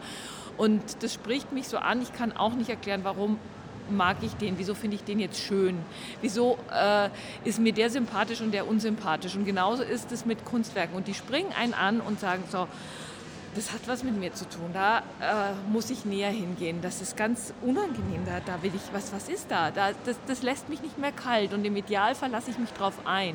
Und dann entsteht ein Dialog, ein Dialog zwischen dem Betrachter und dem Objekt. Und ich muss nicht wissen, wer der Schöpfer war, weil sonst könnten wir auch keine Kunst anschauen äh, aus dem Mittelalter oder aus der Antike, wo wir eben nichts über die äh, Schöpfer wissen. Und äh, das Objekt spricht über alle Zeiten mit dem Betrachter. Mhm. Thema, wem hat das Objekt oder davor gehört? Sie hatten das gerade angesprochen. Ähm, Thema Restitu Restitution. Wie sehr ist die Staatsgalerie davon eigentlich betroffen? Also wie jedes Haus äh, haben auch wir natürlich äh, Werke, die nach 1933 entstanden und vor 1945 erworben wurden. Und äh, das sind natürlich Werke, die wir uns alle ganz genau anschauen müssen und gucken müssen, äh, wie sind die in unsere Sammlung gekommen. Und äh, äh im besten Fall findet sich jemand, der wirklich ganz klar sagt, ich bin ein Nachfahre von demjenigen, dem das unrechtmäßig entwendet wurde und wir sagen, oh ja, super, dir geben wir das auch gerne zurück. Das haben wir auch schon getan in der Vergangenheit. Natürlich, das ist passiert. Und es gibt natürlich auch dann die unklare Situation, ähm, dass äh, es ganz viele mögliche potenzielle Erben gibt. Die müssen sich aber auch erstmal einigen, wer ist jetzt überhaupt Anspruchsteller oder äh, wir wissen gar niemanden mehr. Ähm, es gibt ja diese Lost Art Register, da sind solche Dinge eingestellt. Und es ist natürlich auch ganz wichtig, dass man nicht nur wartet und sagt, na jetzt fangen wir an zu forschen, wenn jemand mal fragt, sondern dass die Museen wirklich proaktiv auch ihre Sammlungsbestände durchgehen. Und äh, Baden-Württemberg war da auch wirklich sehr vorbildlich und hat für seine großen Landesmuseen auch feste Stellen für Provenienzforschung eingerichtet. Weil das ist natürlich auch schwierig. So eine, einerseits sagt man, ja, das ist ja ein überschaubarer Bestand. Das muss ich doch nicht für immer und ewig machen. Und auf der anderen Seite ist es ein großer Bestand, wenn man so eine große Sammlung hat wie die Staatsgalerie. Und ähm, da ist es schon für die Forscher natürlich schon auch wichtig zu wissen, ja, ich habe jetzt hier nicht nur einen Zweijahresvertrag, sondern es ist einfach auch Zeit, äh, das in die Tiefe gehend wirklich alles nach und nach aufzuarbeiten und eben proaktiv aufzuarbeiten und nicht eben nur reaktiv. Und sind da für Sie schon Sachen herausgekommen, die, die für Sie überraschend waren oder wo Sie gedacht haben, das finde ich jetzt interessant. Das ist eine Dimension, die habe ich jetzt hinter diesem Werk nicht vermutet. Es sind immer wieder spannende Dinge. Also äh, all diese Geschichten sind natürlich so äh, verzwickt und spannend wie das 20. Jahrhundert mit seinen Schrecklichkeiten und, und Wirrnissen. Äh, ein, ein schönes Beispiel. Also die Freunde der Staatsgalerie erwarben äh, nach dem Krieg äh, ein berühmtes Stillleben von, Franz, äh, von, von äh, Kanold. Und ähm, dachten, naja, das kommt ja direkt von Kanold selber, also da kann ja nichts schiefgehen. Und dann stellte sich aber später heraus, viele, viele Jahrzehnte später, dass Karnold das zurückgekauft hatte, als es, äh, nachdem der jüdische Vorbesitzer enteignet worden war, in eine Schleuderauktion gebracht wurde, hat es der Künstler selber zurückgekauft und hat es dann erst später wieder verkauft. Das hat natürlich aber sozusagen die Enteignung nicht geheilt und deswegen wurde das Bild rechtmäßig restituiert und kam dann einige Jahre später in einer Auktion und da ist es uns gelungen, es ein zweites Mal für die Staatsgalerie zu erwerben. Und äh, es hängt jetzt hier rechtmäßig bei uns und ich freue mich sehr, dass, äh, also das sind so, so Geschichten, da gibt es natürlich viele und, und äh, es ist ja auch nicht immer bösgläubig, wenn ich äh, etwas äh, kaufe, dass ich sage, ah, jetzt bin ich der große Profiteur äh, hier von, von der Enteignung. Also das sind sehr, sehr, sehr strittige Fälle. Also so Beckmann war Gott froh, dass als er in den Niederlanden im Exil war, es doch immer noch den einen oder anderen wackeren Sammler gab, der Bilder von ihm gekauft hat und ihm das Überleben gesichert hat. Und auf der anderen Seite kann man auch sagen, ja, das ist eigentlich alles äh, Fluchtgut. Also äh, das, das sind sehr, sehr schwierige und sehr, sehr komplexe Fälle und jeder Einzelne ist anders und es lässt sich überhaupt nicht über einen Kamm scheren. Und äh, es ist bei, beileibe nicht so, dass die Museen auf ihren Werken sitzen und nichts rausrücken wollen, wie das äh, in den Medien oft dargestellt wird. So, äh, es ist absolut, es gehört uns ja nicht, wir sind ja nicht Privateigentümer, sondern es ist ähm, eine Sammlung, die dem Land gehört und wir sind nur Sachwalter davon. Und wir wollen natürlich, äh, dass auch Recht geschieht, aber es muss wirklich in so einem komplexen Fall wirklich auch geprüft werden, mhm. ist es rechtens. Ja, es ist natürlich ein super spannendes Thema. Äh, da haben wir auch mit Ines de Castro natürlich drüber gesprochen. Da waren Sie ja der Best Buddy und da hatten wir dieses Thema ja auch. Ähm, das Lindenmuseum ist natürlich noch viel stärker betroffen, weil die äh, viele große Teile der Sammlung natürlich auch haben, von denen klar ist, dass die aus Kolonialzeiten sind. Das ist ein ganz anderer äh, Komplex. Genau. Und das ist ein ganz anderer Komplex, der, äh, der noch, noch komplexer und komplizierter ist auch, weil natürlich die Besitzverhältnisse A, ungeklärt sind, dann natürlich auch die Verhältnisse, wo, wo landet es nachher, ähm, was macht derjenige, damit der es dann hat und, und so. Also da hängt eine, eine Rattenschwanz dran. Ähm, das hat sie auch wirklich sehr schön äh, erläutert, zusammen mit, und das fand ich so interessant, mit dieser Strategie zu sagen, wir öffnen das. Also das ist, was bei Ihnen jetzt Ihre, Ihre äh, Provenienzforscherinnen und Forscher machen, ähm, ist im Lindmuseum sozusagen analog so ein bisschen dieser Prozess, wir beteiligen heute schwarze Menschen zum Beispiel in der Aufarbeitung dieses Prozesses. Das kann man jetzt in jedem Fall nicht vergleichen, aber, aber ich fand das ganz gut, dass die Museen da eine, eine, sich öffnen. Sozusagen in die, in, die, in die, Gegenwart hinein sich öffnen und sagen, wir müssen uns dieser Geschichte stellen. Und so ist das ja jetzt in Ihrer Provenienzforschung auch. Sie müssen nur nicht befürchten, dass ein Drittel Ihrer Sammlung sozusagen irgendwie mal untersucht werden muss. So viel ist es ja dann, dann nicht, also, oder? Das ist ein ganz anderer Komplex, der mhm. jetzt mit den kolonialen Zusammenhängen äh, in die ba Debatte geworfen worden ist. Aber Provenienzforschung als solche gab es schon auch äh, vor 33. Also es gab auch die, die Frage eben, wem hat welches Bild gehört, in welcher Sammlung war es, um einfach auch herauszufinden, äh, ist es vielleicht ein Original oder nicht ein Original. Also das kommt ja auch manchmal vor, dass Bilder in den Handel kommen und äh, dann wird es erworben von Privatleuten oder Museen oder wie immer und dann stellt man fest, oh, aber das Original ist doch immer noch in der Sammlung von Lady Salisbury und dann muss es sich ja wohl um eine Fälschung handeln oder was, was auch immer. Also von daher war Provenienzforschung schon immer irgendwie etwas äh, extrem Wichtiges und ähm, und hat natürlich dann äh, spätestens durch die Washingtoner Erklärung nochmal eine ganz andere Präsenz jetzt in den Museen bekommen.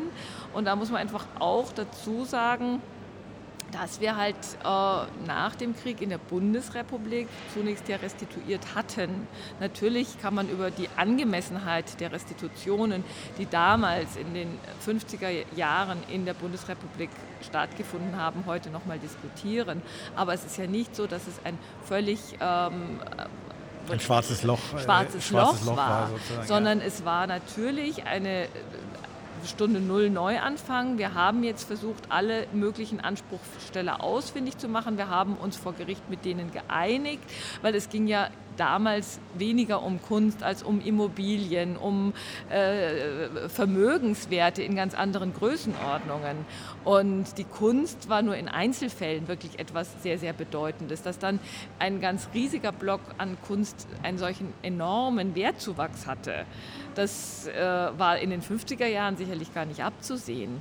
Und das ist etwas, wo natürlich, ich will niemanden jetzt irgendwie in Schutz nehmen, aber wenn ich an meine Vor-Vor-Vorgänger in den Museen überall denke, äh, die hätten natürlich ganz oft noch gewusst, wem was wann wo gehört hat. Aber ich glaube, man hat sich da zu diesem Zeitpunkt einfach nicht dafür interessiert, im Sinne von, wir haben jetzt einen Schlussstrich gezogen, jetzt fangen wir neu an. Wir haben selber unsere Bestände an zeitgenössischer Kunst durch die Aktion äh, Entartete Kunst irgendwie verloren. Wir wollen wieder eigentlich diese, diese tausend Jahre äh, Desinformation in Deutschland. Man darf nicht vergessen, Deutschland war das Land, wo am meisten die zeitgenössische Kunst überhaupt gepflegt wurde durch die Weimarer Republik. Äh, es hat bis 1973 gedauert, bis äh, das Land Frankreich den ersten Picasso erworben hat für ein Museum. Während, also es gab keine Ankäufe zeitgenössischer Kunst in französischen Museen. Äh, und in Deutschland war man eben extrem aufgeschlossen nach dem äh, Ersten Weltkrieg. Und es gab diese riesigen Bestände eben an expressionistischer Kunst, an äh, Zeitgenossenschaft, die eben eine solche äh, Gegenaktion der Nationalsozialisten in diesem Umfang überhaupt erst möglich gemacht hätten. Sonst hätte man, äh, also natürlich gab es die Privatsammler zeitgenössischer Kunst überall in Europa, aber eben, dass staatliche Institutionen sowas so ähm, progressiv gesammelt hatten, das war schon auch äh, der Verdienst der, der, der Weimarer Republik und äh, schlug dann eben das Pendel in die, in die andere Richtung und diese Art von, von Kunst Verbildung dann durch die Nationalsozialisten, die hat ja noch lange, lange nachgewirkt. So, das sind doch alles Scharlatane und das können doch meine Kinder genauso und das sind doch eigentlich Geisteskranke. Und die, die, diese Art von, von ähm, negativer Konnotation für neue Ausdrucksformen da fühlten sich die Museumsdirektoren natürlich nach dem Krieg dann dringend aufgefordert, das ist jetzt unsere Aufgabe, da Entwicklungshilfe zu leisten. Jetzt müssen wir das doch wieder irgendwie versuchen, erstmal zu etablieren und eine, äh, eine Akzeptanz in der Gesellschaft, die jetzt zwölf Jahre in eine andere Richtung sozusagen Brainwashing hatte, dass sie sich dafür überhaupt erst wieder öffnen.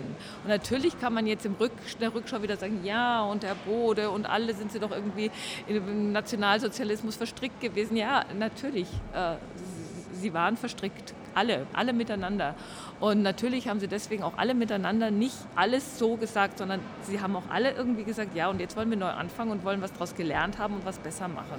Ja, man muss das vielleicht immer aus den jeweiligen Kontexten und historischen Kontexten auch heraussehen, wie Sie das gerade gemacht haben. Das finde ich total spannend, weil diese Diskussion ja heute auch äh, manchmal sehr kompromisslos geführt wird. Ja? Also äh, in so einem Schwarz-Weiß und so einem Entweder-Oder. Ähm, aber wenn man das aus dem historischen Kontext heraus betrachtet, dann beginnt man vielleicht in manchen Punkten Verständnis dafür zu entwickeln, wie damals gedacht wurde. Das muss ja deswegen nicht richtig oder falsch oder weiß ich nicht gewesen sein, aber dass man zumindest mal ein bisschen mehr weiß, äh, um es einordnen zu können. Insofern äh, finde ich das hochspannend, was Sie da erzählt haben. Sie haben, äh, Leo, darf ich das gerade noch hinten ranschieben? Ja, klar. Weil Sie, weil Sie diesen Kunstmarkt angesprochen haben und die, die, die Explosion der Preise auf dem Kunstmarkt, die vor Jahrzehnten so keiner abgesehen hat, wahrscheinlich. Ähm, ist das was, was was ihnen Kopfzerbrechen bereitet. Äh, denn äh, auch als Staatsgalerie, sie kaufen ja auch, äh, sie müssen ja auch auf dem Markt agieren, nicht indem sie verkaufen, aber indem sie hoffentlich ähm, Kunst ankaufen, die der Nachweg erhalten bleiben sollte. Wenn, aber dann sind sie natürlich im Wettbewerb mit irgendwelchen Sammlern, die locker mit der Brieftasche umgehen und, und sie müssen immer erstmal dem Finanzminister fragen. Ja, aber das war zu allen Zeiten so und äh, Kunst war zu allen Zeiten extrem teuer. Also äh, als der als die Laukon-Gruppe irgendwie äh, ausgegraben wurde, äh, ging es auch darum, und wer, wer, wer kauft die jetzt demjenigen, der sie ausgegraben hat, ab. Und äh, Papst Julius II.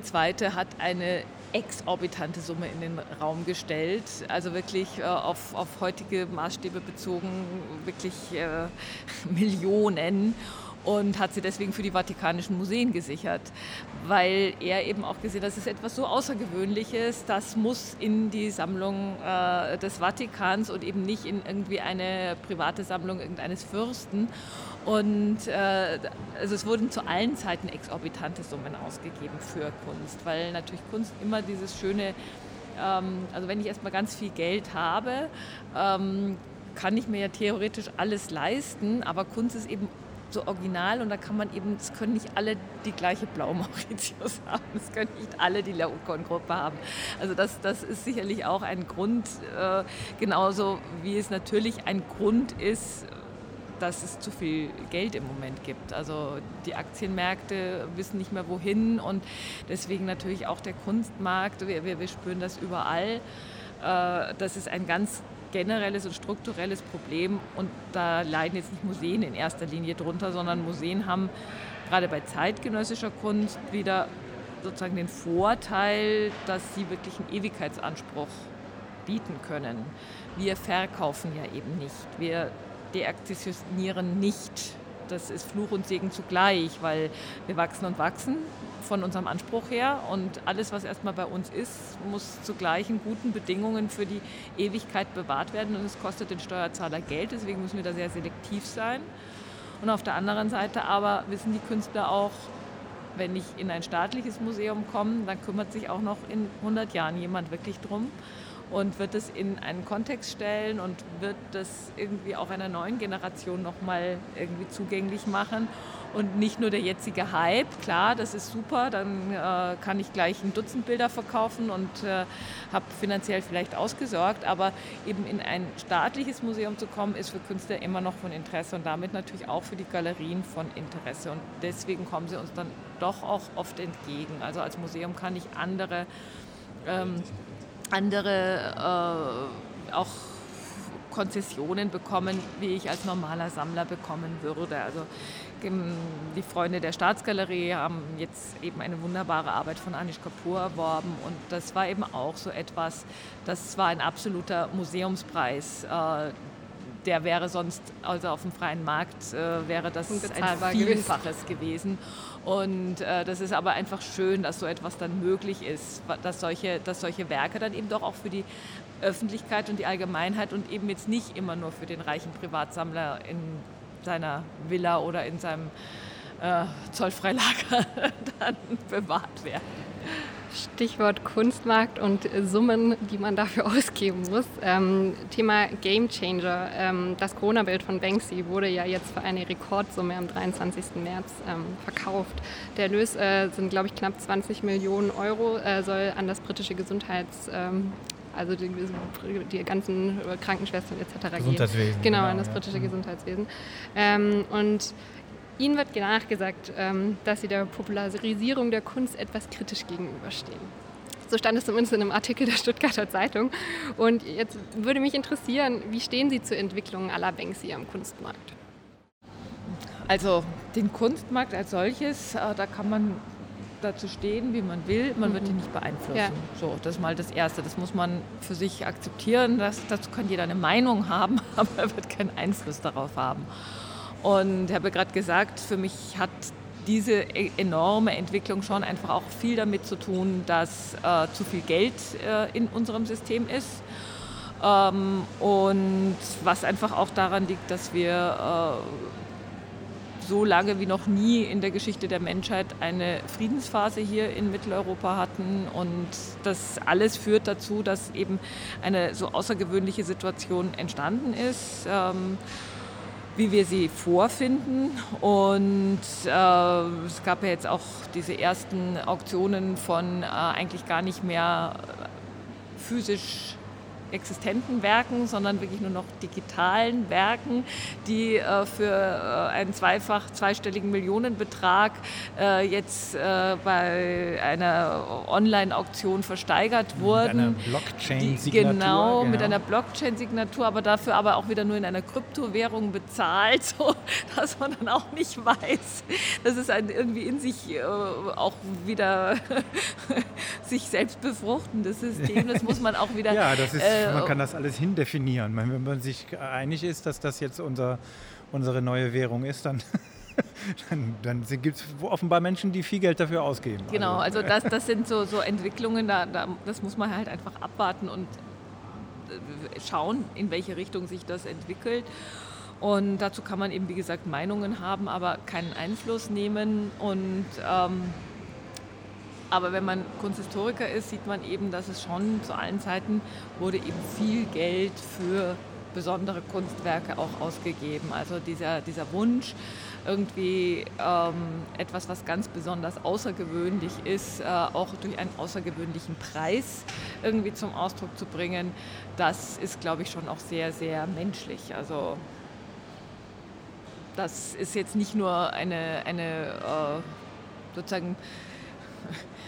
Sumpfblüte der gegenwärtigen äh, Exzesse, sondern das ist in Wahrheit, glaube ich, einfach äh, etwas ganz Normales. Und man muss halt, auch das ist eben kunstgeschichtliche Forschung, umzurechnen, kaufkraftmäßig, wie viel sind denn 450 Gulden äh, da und da gewesen? Und äh, dann zu sagen, ja, was hat in einer, äh, ein Jahresverdienst von einem Handwerker oder und um sowas in eine Relation zu stellen, auch das sind ja wichtige Dinge, um sich, äh, um dann festzustellen, boah, das war ja wahnsinnig viel Geld. Also und die, aber die zweite Frage ist doch dann. Ähm, dass also sie kritisch jetzt, gegenüber genau, der Popularisierung der ja, die, äh, was du gerade, ja. was du äh, meintest, wenn ich dich richtig interpretiere, dann ist die Frage, wenn man jetzt Banksy in die Staatsgalerie hängt, ist das dann eine Mode, der man Rechnung trägt, damit Leute kommen?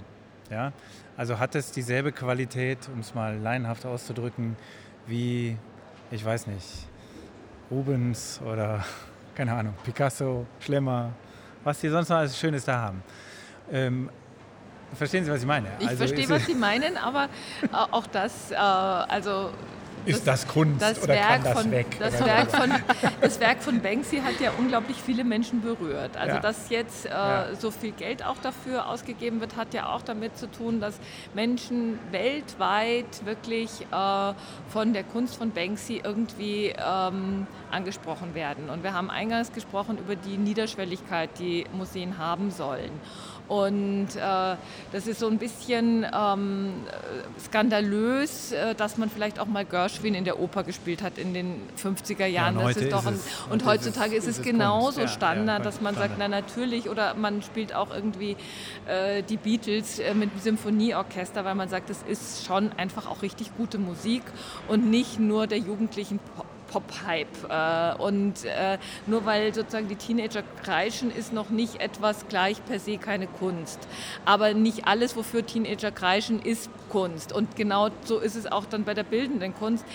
Ähm, es gibt eben immer wieder auch Phänomene, die berühren die Menschen so stark, weil da schon eben einfach auch etwas dran ist. Und ich habe jetzt nicht wegen dieses Mädchens mit Ballon, das ja wirklich als Merchandising-Artikel irgendwie genau, weltweit irgendwie auch so ein, so ein, so ein ähm, ja. auch stark mit so einem Kitsch-Potenzial arbeitet, sondern ich fand es eben spannend, weil er hat ja eine Aktion im Sinne von Marcel Duchamp draus gemacht oder eben eine Fluxusaktion im ja, Endeffekt. Vergänglichkeit. Äh, es geht genau. um die Vergänglichkeit ja. und die Reflexion des Kunstmarktes. Man kann sagen, das ist platt, aber man kann auch sagen, nee, es war auch sehr, äh, äh es war auch sehr zeitgenössisch, weil es wurde eben medial ja so, so, so dann ins Netz gestellt und letztlich ist das Werk von ihm ja nicht dieses geschredderte Bild, sondern das Video dazu, der Director's Cut, wie er es ja auch selber nennt. Und äh, der Cut dann natürlich wieder doppeldeutig, also der Schnitt Schnitt in die Leinwand, der Schnitt des, Film, des, des, des, Filmes, der, der absolut eine, eine, Inszenierung ist, der aber letztlich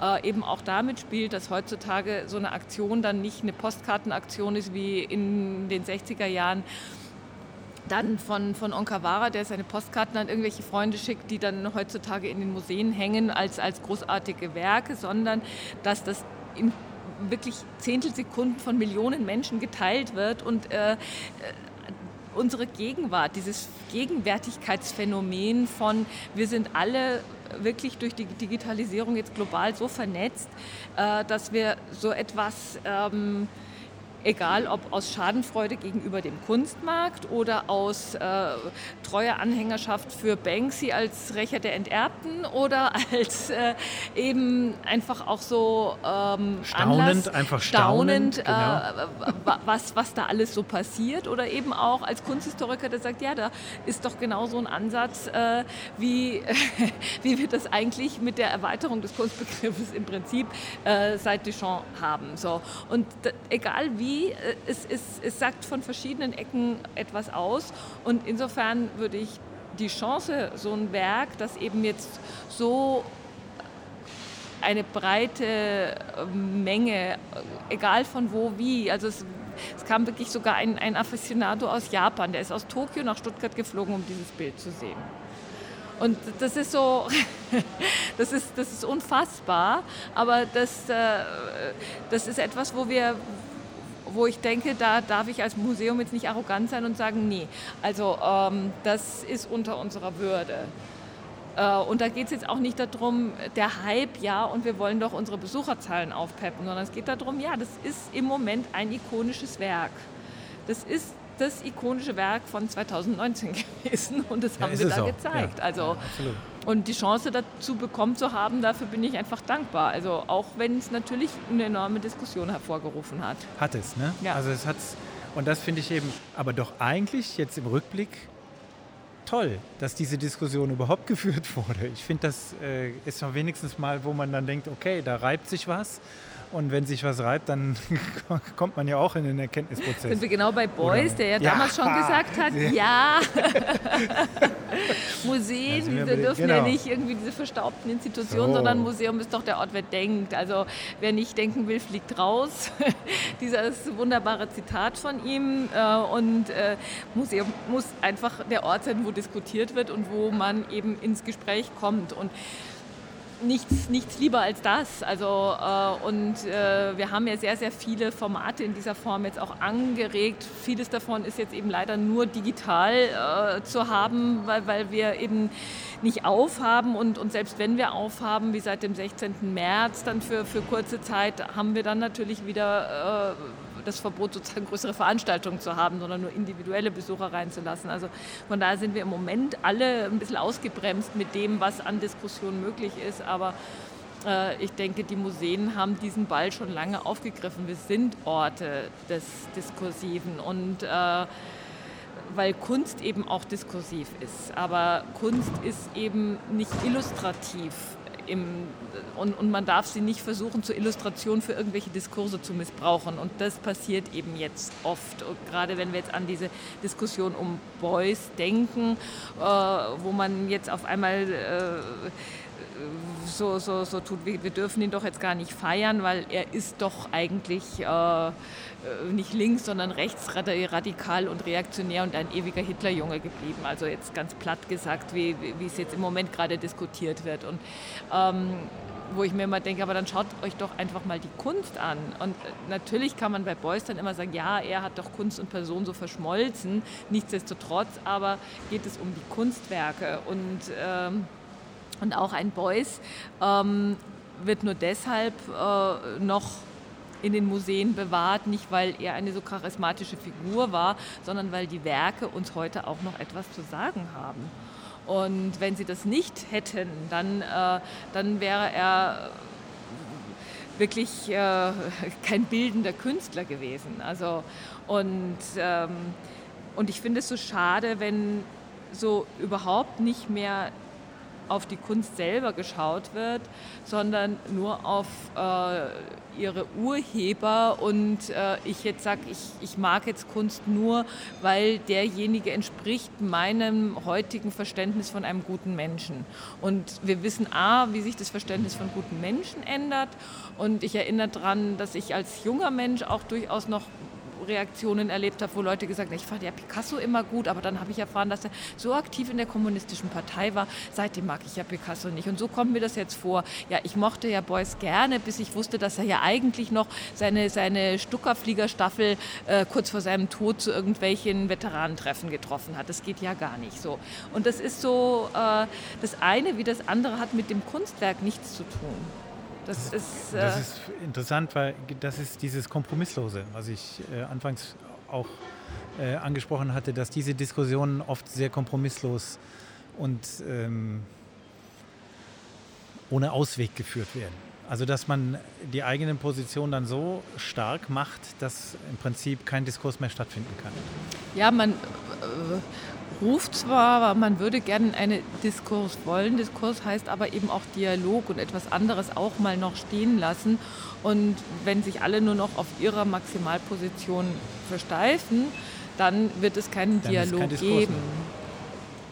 Sind Sie als äh, Staatsgalerie, weil Sie das vorhin so angesprochen haben, Sie sind Ort des Diskurses, aber Sie definieren es natürlich immer über die Kunst. Also die Kunst muss schon eine Rolle darin spielen in diesem Diskurs. Sonst, also Sie machen jetzt nicht das Haus auf und sagen, wir machen jetzt Veranstaltungen und reden mal über, weiß ich nicht, über Cancel Culture oder sowas. Ja, Wär, könnte man ja auch machen.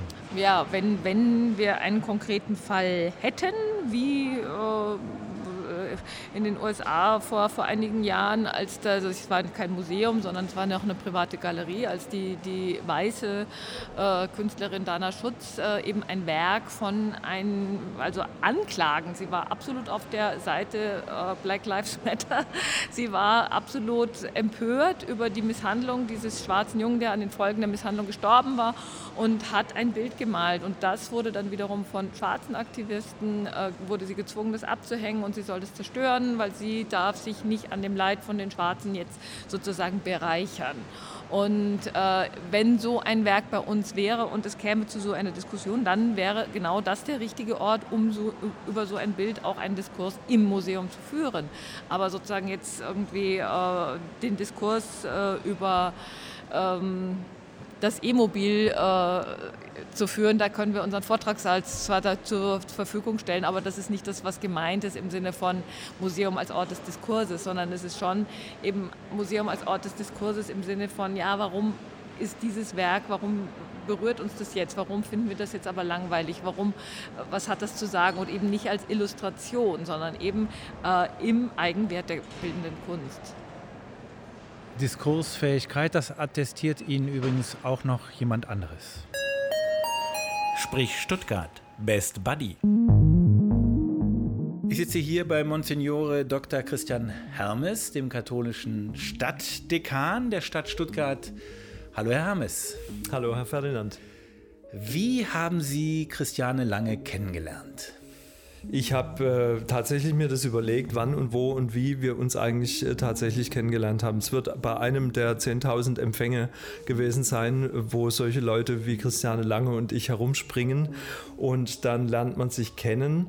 Ich glaube tatsächlich dann aber ähm, war so der Punkt, wo wir dann tiefer ins Gespräch kamen, äh, waren tatsächlich jetzt familiäre Anlässe bei ihr in ihrer Familie ähm, wo ich jetzt wirklich auch als katholischer Priester angesprochen war und ähm, sie Fragen hatte. Und äh, ja, dann kamen wir ins Gespräch. Ich bin ja auch jemand, der gerne networkt und in der Stadt unterwegs ist und äh, Gesprächspartner schätzt. Ähm, und äh, dann haben wir doch viele Punkte gefunden, wo wir uns auch interessant fanden. Können Sie da mal ein paar Punkte nennen? Ja, Christiane Lange ähm, ist zwar in Mainz geboren, ist aber in München aufgewachsen, Katholikin und ähm, hat sich auch, äh, das äh, hat sie mir dann mal erzählt, äh, mit ganz lustigen Themen beschäftigt. Also sie hat äh, ihren, ihre Magisterarbeit, äh, glaube ich, ähm, geschrieben über ähm, Hexenbilder ähm, eines Künstlers aus dem 17. Jahrhundert, ähm, was ich schon mal faszinierend finde also war mir gar nicht so bewusst, dass da solche Hexenbilder gibt und hat dann über einen ganz wichtigen äh, äh Kirchenarchitekten, Hans Schädel, äh, Diözesanbaumeister von Würzburg und so eine Leitfigur auch des Sakralbaus in der Nachkriegszeit äh, geschrieben. Also da gibt es irgendwie eine Affinität dann doch.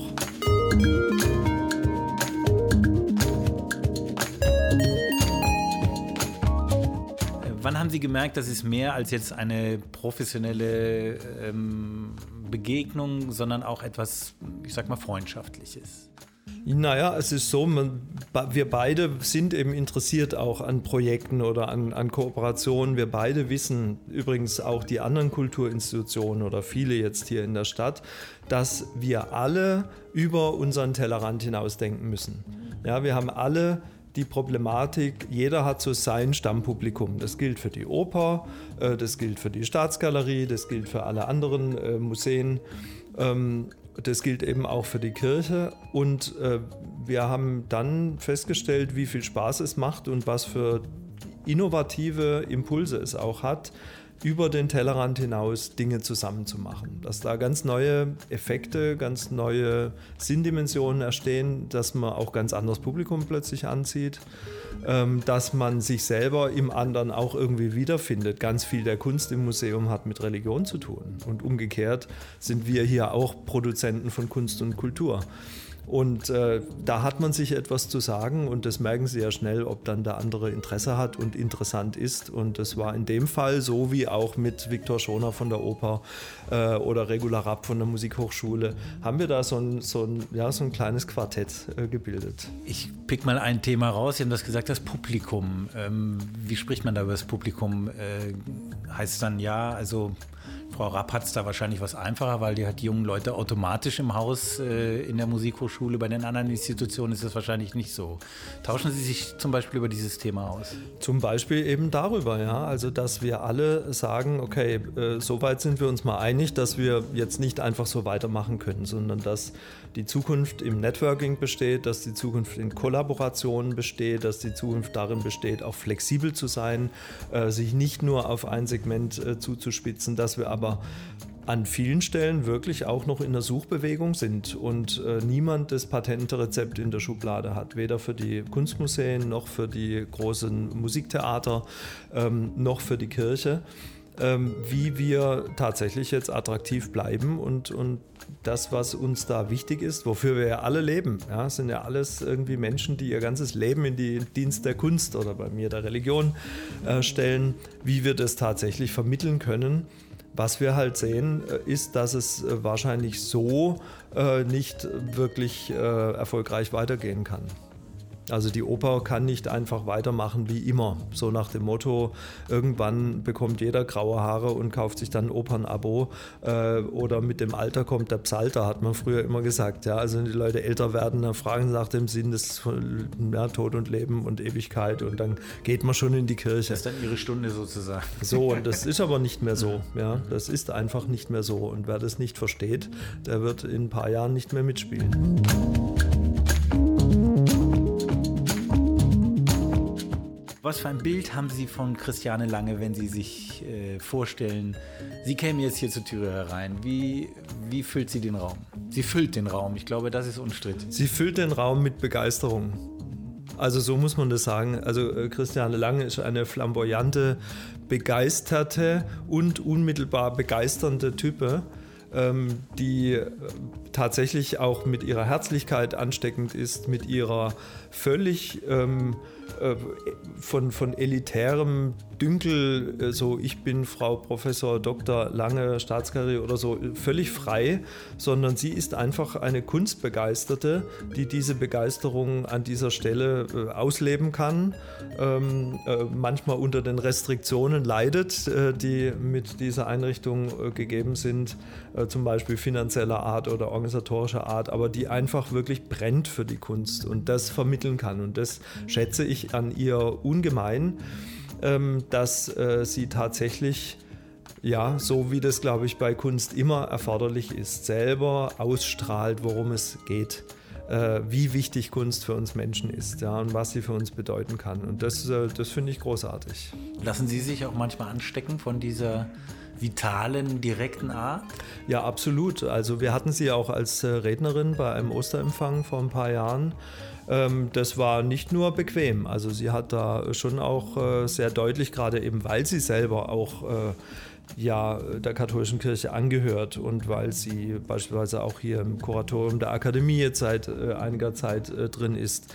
Also ihr ist das auch wichtig und deshalb ärgert sie es auch, ähm, dass beispielsweise die Kunst in der katholischen Kirche seit dem 19. Jahrhundert eben nicht mehr so diese avantgardistische äh, Pole Position hatte, wie sie sagt, wie, dass das eben vorher war in der Barockzeit beispielsweise, ja, sondern irgendwann musste die Kunst dann in den Dienst der Ideologie gestellt werden, musste fromm sein, der Künstler musste auch fromm sein und dann ist ja die Langeweile vorprogrammiert und ähm, da, äh, da löckt sie dann schon den Stachel und sagt, hey, liebe meine Kirche, mach mal hin und kommt mal wieder nach vorne. Und das finde ich natürlich auch einen tollen Impuls, den ich gerne aufnehmen möchte. Absolut, das wollte ich fragen. Haben Sie ihn aufgenommen? Hat das zu etwas geführt?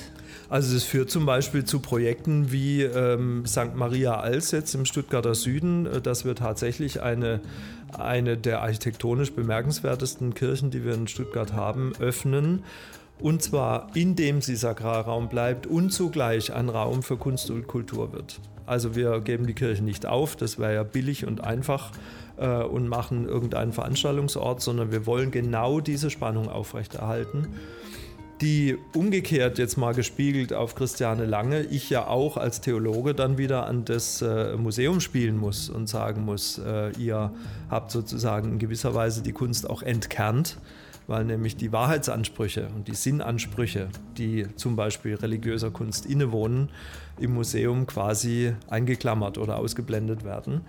Ähm, aber ähm, diese Spannung jetzt auch von dem, worum es in der Religion geht, was in Religion verhandelt wird und was der Anspruch von Kunst ist, das ist, glaube ich, was sehr, sehr Kreatives. Jetzt leben wir schon über ein Jahr mit Corona. Wie ist das Thema gewesen? Frühjahr 20 waren wir tatsächlich alle betroffen. Und in diesem katholischen Quartett, was wir da hier so bilden, also wir haben so eine, so eine Pizza-Connection, äh, jetzt also Viktor Schoner, eben auch Katholik. Genau. Ich meine, das ist jetzt letztlich hat es jetzt völlig, völlig egal, ob einer Katholik wäre oder, oder Atheist oder Protestant oder was ähm, sondern irgendwie hat sich das so ergeben und fanden wir das lustig. Also Viktor Schoner, der Intendant der Oper, dann Regular Rapp von der Musikhochschule, Christiane Lange und ich, wir gehen so ähm, äh, ab und an mal zusammen zum Mittagessen und dann tauscht man sich so aus. Ja, plötzlich war alles dann zu und ähm, die Gemeinsamkeit von uns Vieren ist ja, dass wir tatsächlich eben Publikums Institutionen sind. Also, ähm, ja, also das Finanzamt äh, kann auch irgendwie macht seinen Job oder so, aber ähm, wir alle leben davon, dass wir für Publikum etwas tun und das konnten wir nicht mehr tun. Und äh, wir hatten dann tatsächlich äh, so höchst konspirative Treffen. Äh, im, im, es war also wirklich großartig. Das war eine prägende Erinnerung an das Corona-Jahr. Äh, Im dritten Rang des Opernhauses äh, irgendwie ganz improvisiert mit weit entfernten Stühlen und irgendwer brachte Hefezopf mit und der andere hat noch irgendwie eine Thermoskanne Kaffee aufgetrieben. Äh, so lief das irgendwie. Und dann mussten natürlich alle mal ein bisschen ihre Wunden lecken und ein bisschen rumheulen. Wir haben das dann auch erweitert, haben dann äh, wirklich noch viele Vertreter von anderen Museen, Landesbibliothek, äh, äh Kunstmuseum und so dazugenommen. Und ähm, da wurde dann schon darüber diskutiert, wie wir jetzt einfach auch politisch äh, da vorgehen könnten, ähm, um einfach auch ja, irgendeine Perspektive wiederzugewinnen. Ja. Klingt ja fast ein bisschen ich sage mal, freundschaftlich therapeutisch, dass man sich so ah, ja, sicher, natürlich. Ja, oder? Natürlich, ja. ja. Und ähm, es, es, es ging natürlich auch um die Frage, was kann man tun, wie gehen wir vor. Ähm, äh, ich kann mich noch erinnern, dass dann am Mai 2020, als dann die äh, Kirchen wieder geöffnet werden konnten, ähm, dass da natürlich dann ja manche auch gesagt haben, ja Mensch, ihr könnt wieder aufmachen und wir nicht und so weiter und so fort. Und dann ging es ja damals so wie jetzt auch. Also jetzt werden ja zum 1. März, äh, was ja ähm, für manche Politiker Inbegriff offenbar von menschlicher Würde ist, die Friseursalons wieder eröffnet, aber die Museen haben überhaupt keine Perspektive, obwohl die alle hervorragende Hygienekonzepte haben und, und so weiter. Also diese Wahrnehmung von Kultur, auch von Religion eigentlich nur als Risikoort. Ja, als ob es nicht irgendeinen inhaltlichen Beitrag gäbe, den diese Institutionen zur Bewältigung der Krise zu leisten hätten. Das hat uns gemeinsam empört. Äh, es waren alle sehr dankbar, jetzt gerade die Kulturinstitutionen, dass die Kulturbranche irgendwie dann auch äh, irgendwelche Rettungsschirme und Hilfsmittel und so weiter bekommen hat. Ähm, aber was, glaube ich, die ganzen Kulturschaffenden tief gekränkt hat, und zwar mehr, als sie sich politisch zu sagen trauen, gekränkt hat, war, dass das Handeln der Kulturpolitiker, wirklich der für Kultur verantwortlichen Politiker, im Grunde nur unter Infektionsschutzaspekten, nur unter wirtschaftlichen Aspekten stattgefunden hat. Und dass diese ganzen Kulturpolitiker, die dann Sonntag für Sonntag hinstehen und sagen, Kultur sei das Lebensmittel der Gesellschaft, offenbar überhaupt nicht sehen, dass diese Kulturinstitutionen zur Bewältigung, zur gesellschaftlichen Bewältigung, zum Diskurs über die Krise etwas beizutragen hätten. Das hat die tief gekränkt. Könnte sein, dass das Pendel auch wieder zur anderen Seite schlägt, dass jetzt, wenn die Öffnung wieder da ist, man sich dieser Werte stärker bewusst sein wird, als vielleicht das vor Corona der Fall war? Ich glaube überhaupt nicht. Also ich glaube, Corona hat ja in vielem wirklich wie mit einer Lupe auch einfach die Realität gezeigt. Äh, und ich glaube, dass man wirklich sich da jetzt einen schönen Schein äh, errichtet hat, ja, über die hehre Kultur. Ähm, aber äh, sagen wir mal, die alte Kritik an der Kulturindustrie, die muss man, glaube ich, jetzt noch natürlich Jahrzehnte später ähm, äh, nochmal als äh, weitaus treffender erachten. Äh, die Vermarktlichung ähm, oder Vermarktwirtschaftung äh, von, von Kultur ist noch viel weiter vorangeschritten und das hat sich da natürlich jetzt auch massiv gezeigt.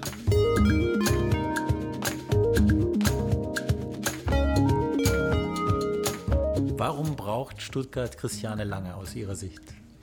Stuttgart braucht Christiane Lange, weil sie mit vielen guten Ideen die Staatsgalerie lebendig hält. Äh, sie ist ja übrigens auch eine ganz starke Verfechterin der, der Idee des Museums und zwar auch als einer Forschungsstätte. Ähm, sie hat ja äh, da äh, auch nicht den Konflikt gescheut in der bundesweiten Szene äh, zu sagen, es, es gibt viel zu viele Museen und auch das übrigens eine, eine kapitalistische Wachstumslogik, also immer mehr, immer mehr Museen von irgendwelchen äh, Gründern, die aber im Grunde dann nur mit spektakulären Ausstellungen noch punkten können und eigentlich der Auftrag zu sammeln und zu forschen, zu bewahren des Museums, äh, den sie da verteidigt, ähm, aber ich glaube, die Staatsgalerie hat auch jemand wie Christian Lange verdient, der einfach mit großer Begeisterung dieses Haus führt.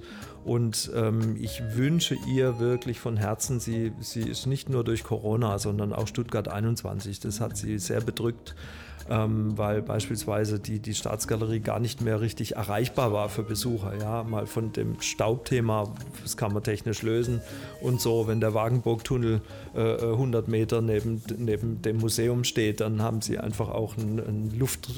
Thema, ja, wo sie, wo sie aufwendig dran arbeiten müssen. Aber vor allem war es ja so, dass die Staatsgalerie halt ähm, also alle paar Wochen auf anderen Wegen oder nicht mehr erreichbar war. Und ich wünsche ihr so sehr, dass, dass äh, das abgeräumt ist, dass die Kulturmeile kommt, von der die alle träumen, ja, dass diese B14 irgendwie anders gestaltet wird, äh, sodass äh, tatsächlich dieses tolle Quartier äh, eben mit den Institutionen Oper, Schauspielhaus, Staatsgalerie, Musikhochschule, Haus der Geschichte, all diese großartigen Institutionen, die neue Landesbibliothek, dass das wirklich ein einzigartiges Ensemble wird und dass die alle so richtig ihre PS ausspielen können, auch so äh, Christiane Lange unmittelbar begeisternde Person ist bei mir hängen geblieben. Und ja, das sind Sie. Also Sie haben mich von Sekunde 1 hier absolut begeistert. Tatsächlich kann ich nur unterzeichnen. Wie, danke, danke. Wie geht es Ihnen, nachdem äh, Christian Hermes so schöne Worte über Sie verloren hat?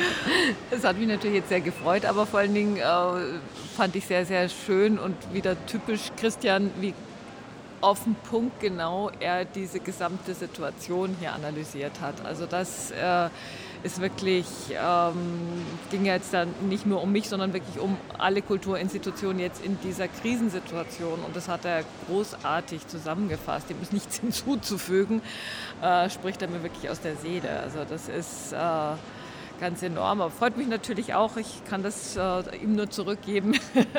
er ist eine, eine echte, ein echtes Geschenk für die katholische Kirche in der heutigen Zeit, wo, wo, wo die Menschen scharenweise davonlaufen, weil es viel zu wenige Menschen wie ihn gibt, die äh, so äh, die, die Gegenwart in der Kirche auch leben.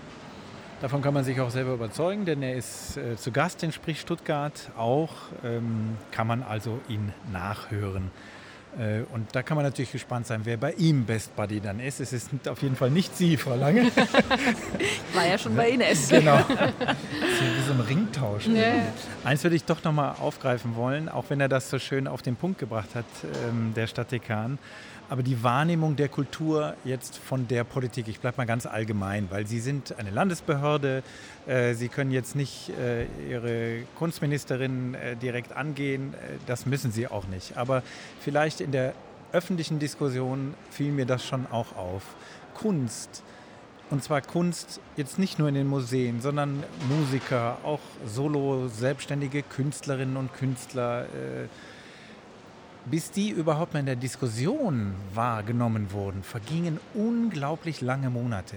Oder habe ich mir das nur eingebildet? Irgendwie ging es immer erstmal darum, dass der Einzelhandel, was alles eine Berichtigung hat, ganz klar. Und natürlich geht es ums Geld und wir müssen verdienen, alles richtig. Aber um den Stellenwert der Kunst für unsere Gesellschaft wurde nie und nimmer diskutiert. Über Monate nicht. Oder habe ich das falsch wahrgenommen? Also es ist eins von vielen Symptomen, würde ich sagen, was da jetzt gerade in der gesamten Politik, in dem Umgang mit dieser Pandemie irgendwie in Schieflage gekommen ist. Oder wie es Herr Christian Hermes jetzt sehr schön gesagt hat, äh, es wird ja wie unter der Lupe nur eigentlich deutlich, was in der Gesellschaft sowieso schon für Tendenzen waren. Und auf der einen Seite wird man nicht müde zu sagen, ja, äh, die Kulturindustrie in Deutschland ist wirklich mittlerweile ein milliardenschwerer Wirtschaftsfaktor und äh, ist eigentlich einfach auch nicht mehr wegzudiskutieren.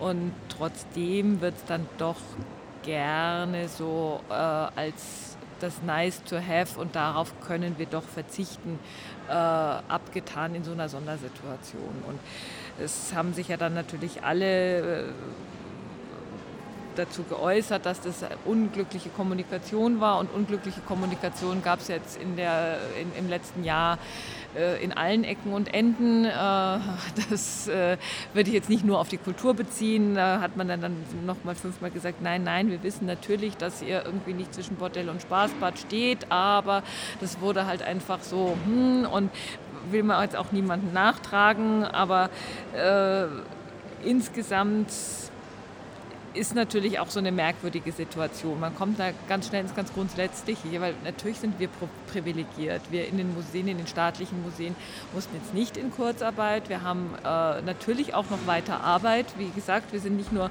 ausstellende, sondern auch forschende und bewahrende Institutionen und äh, haben weiter unsere Arbeit gemacht und äh, wurden auch weiter bezahlt. Aber wie viele Menschen konnten jetzt eben nicht mehr weiter ihre Arbeit machen? Äh, das gleicht ein Berufsverbot und darüber wurde überhaupt nicht in angemessener Art und Weise jetzt diskutiert äh, und das Ganze eben für einige Wochen als Ausnahmesituation klar, aber wir sind jetzt in einem Jahr der Pandemie und da zeigt sich dann schon ganz deutlich, dass da manches irgendwie auch in der Schieflage ist in unserer Gesellschaft und da sehe ich einfach also das, das, was sich für mich mehr und mehr rauskristallisiert, ist, dass es wirklich immer mehr nur noch um Sicherheit und nicht mehr um Freiheit geht. Und dieses Gefühl von, wir müssen alles absichern. Und äh, wir, wir, wir akzeptieren gar nicht, dass wir sterblich sind, weil so, so eine Allmachtsfantasie, wir werden das Virus besiegen. Wir werden auch dieses Virus wie alle anderen Viren nicht ausrotten. Und wir werden mit diesem Virus leben und als Spezies das auch durchstehen, aber nicht alle Individuen werden das durchstehen. Und das klingt jetzt zynisch und ist so gar nicht gemeint, sondern es ist aber einfach eine gewisse Demut von Nöten, zu sagen, ja, wir haben das einfach nicht in der Hand. Und, ähm, und dann dafür Strategien zu entwickeln. Aber solange wir diese Demut nicht haben und solange wir uns das nicht eingestehen, können wir auch diese Strategien gar nicht entwickeln. Und da sind wir dann immer jetzt nur bei einem wegsperren zum nächsten wegsperren und der eine sagt aber, wenn der nicht, warum der, dann sind wir alle wie, wie Kinder. Wenn der aber äh, Hausarrest hat, will ich aber nicht und warum und das führt uns alle nicht weiter.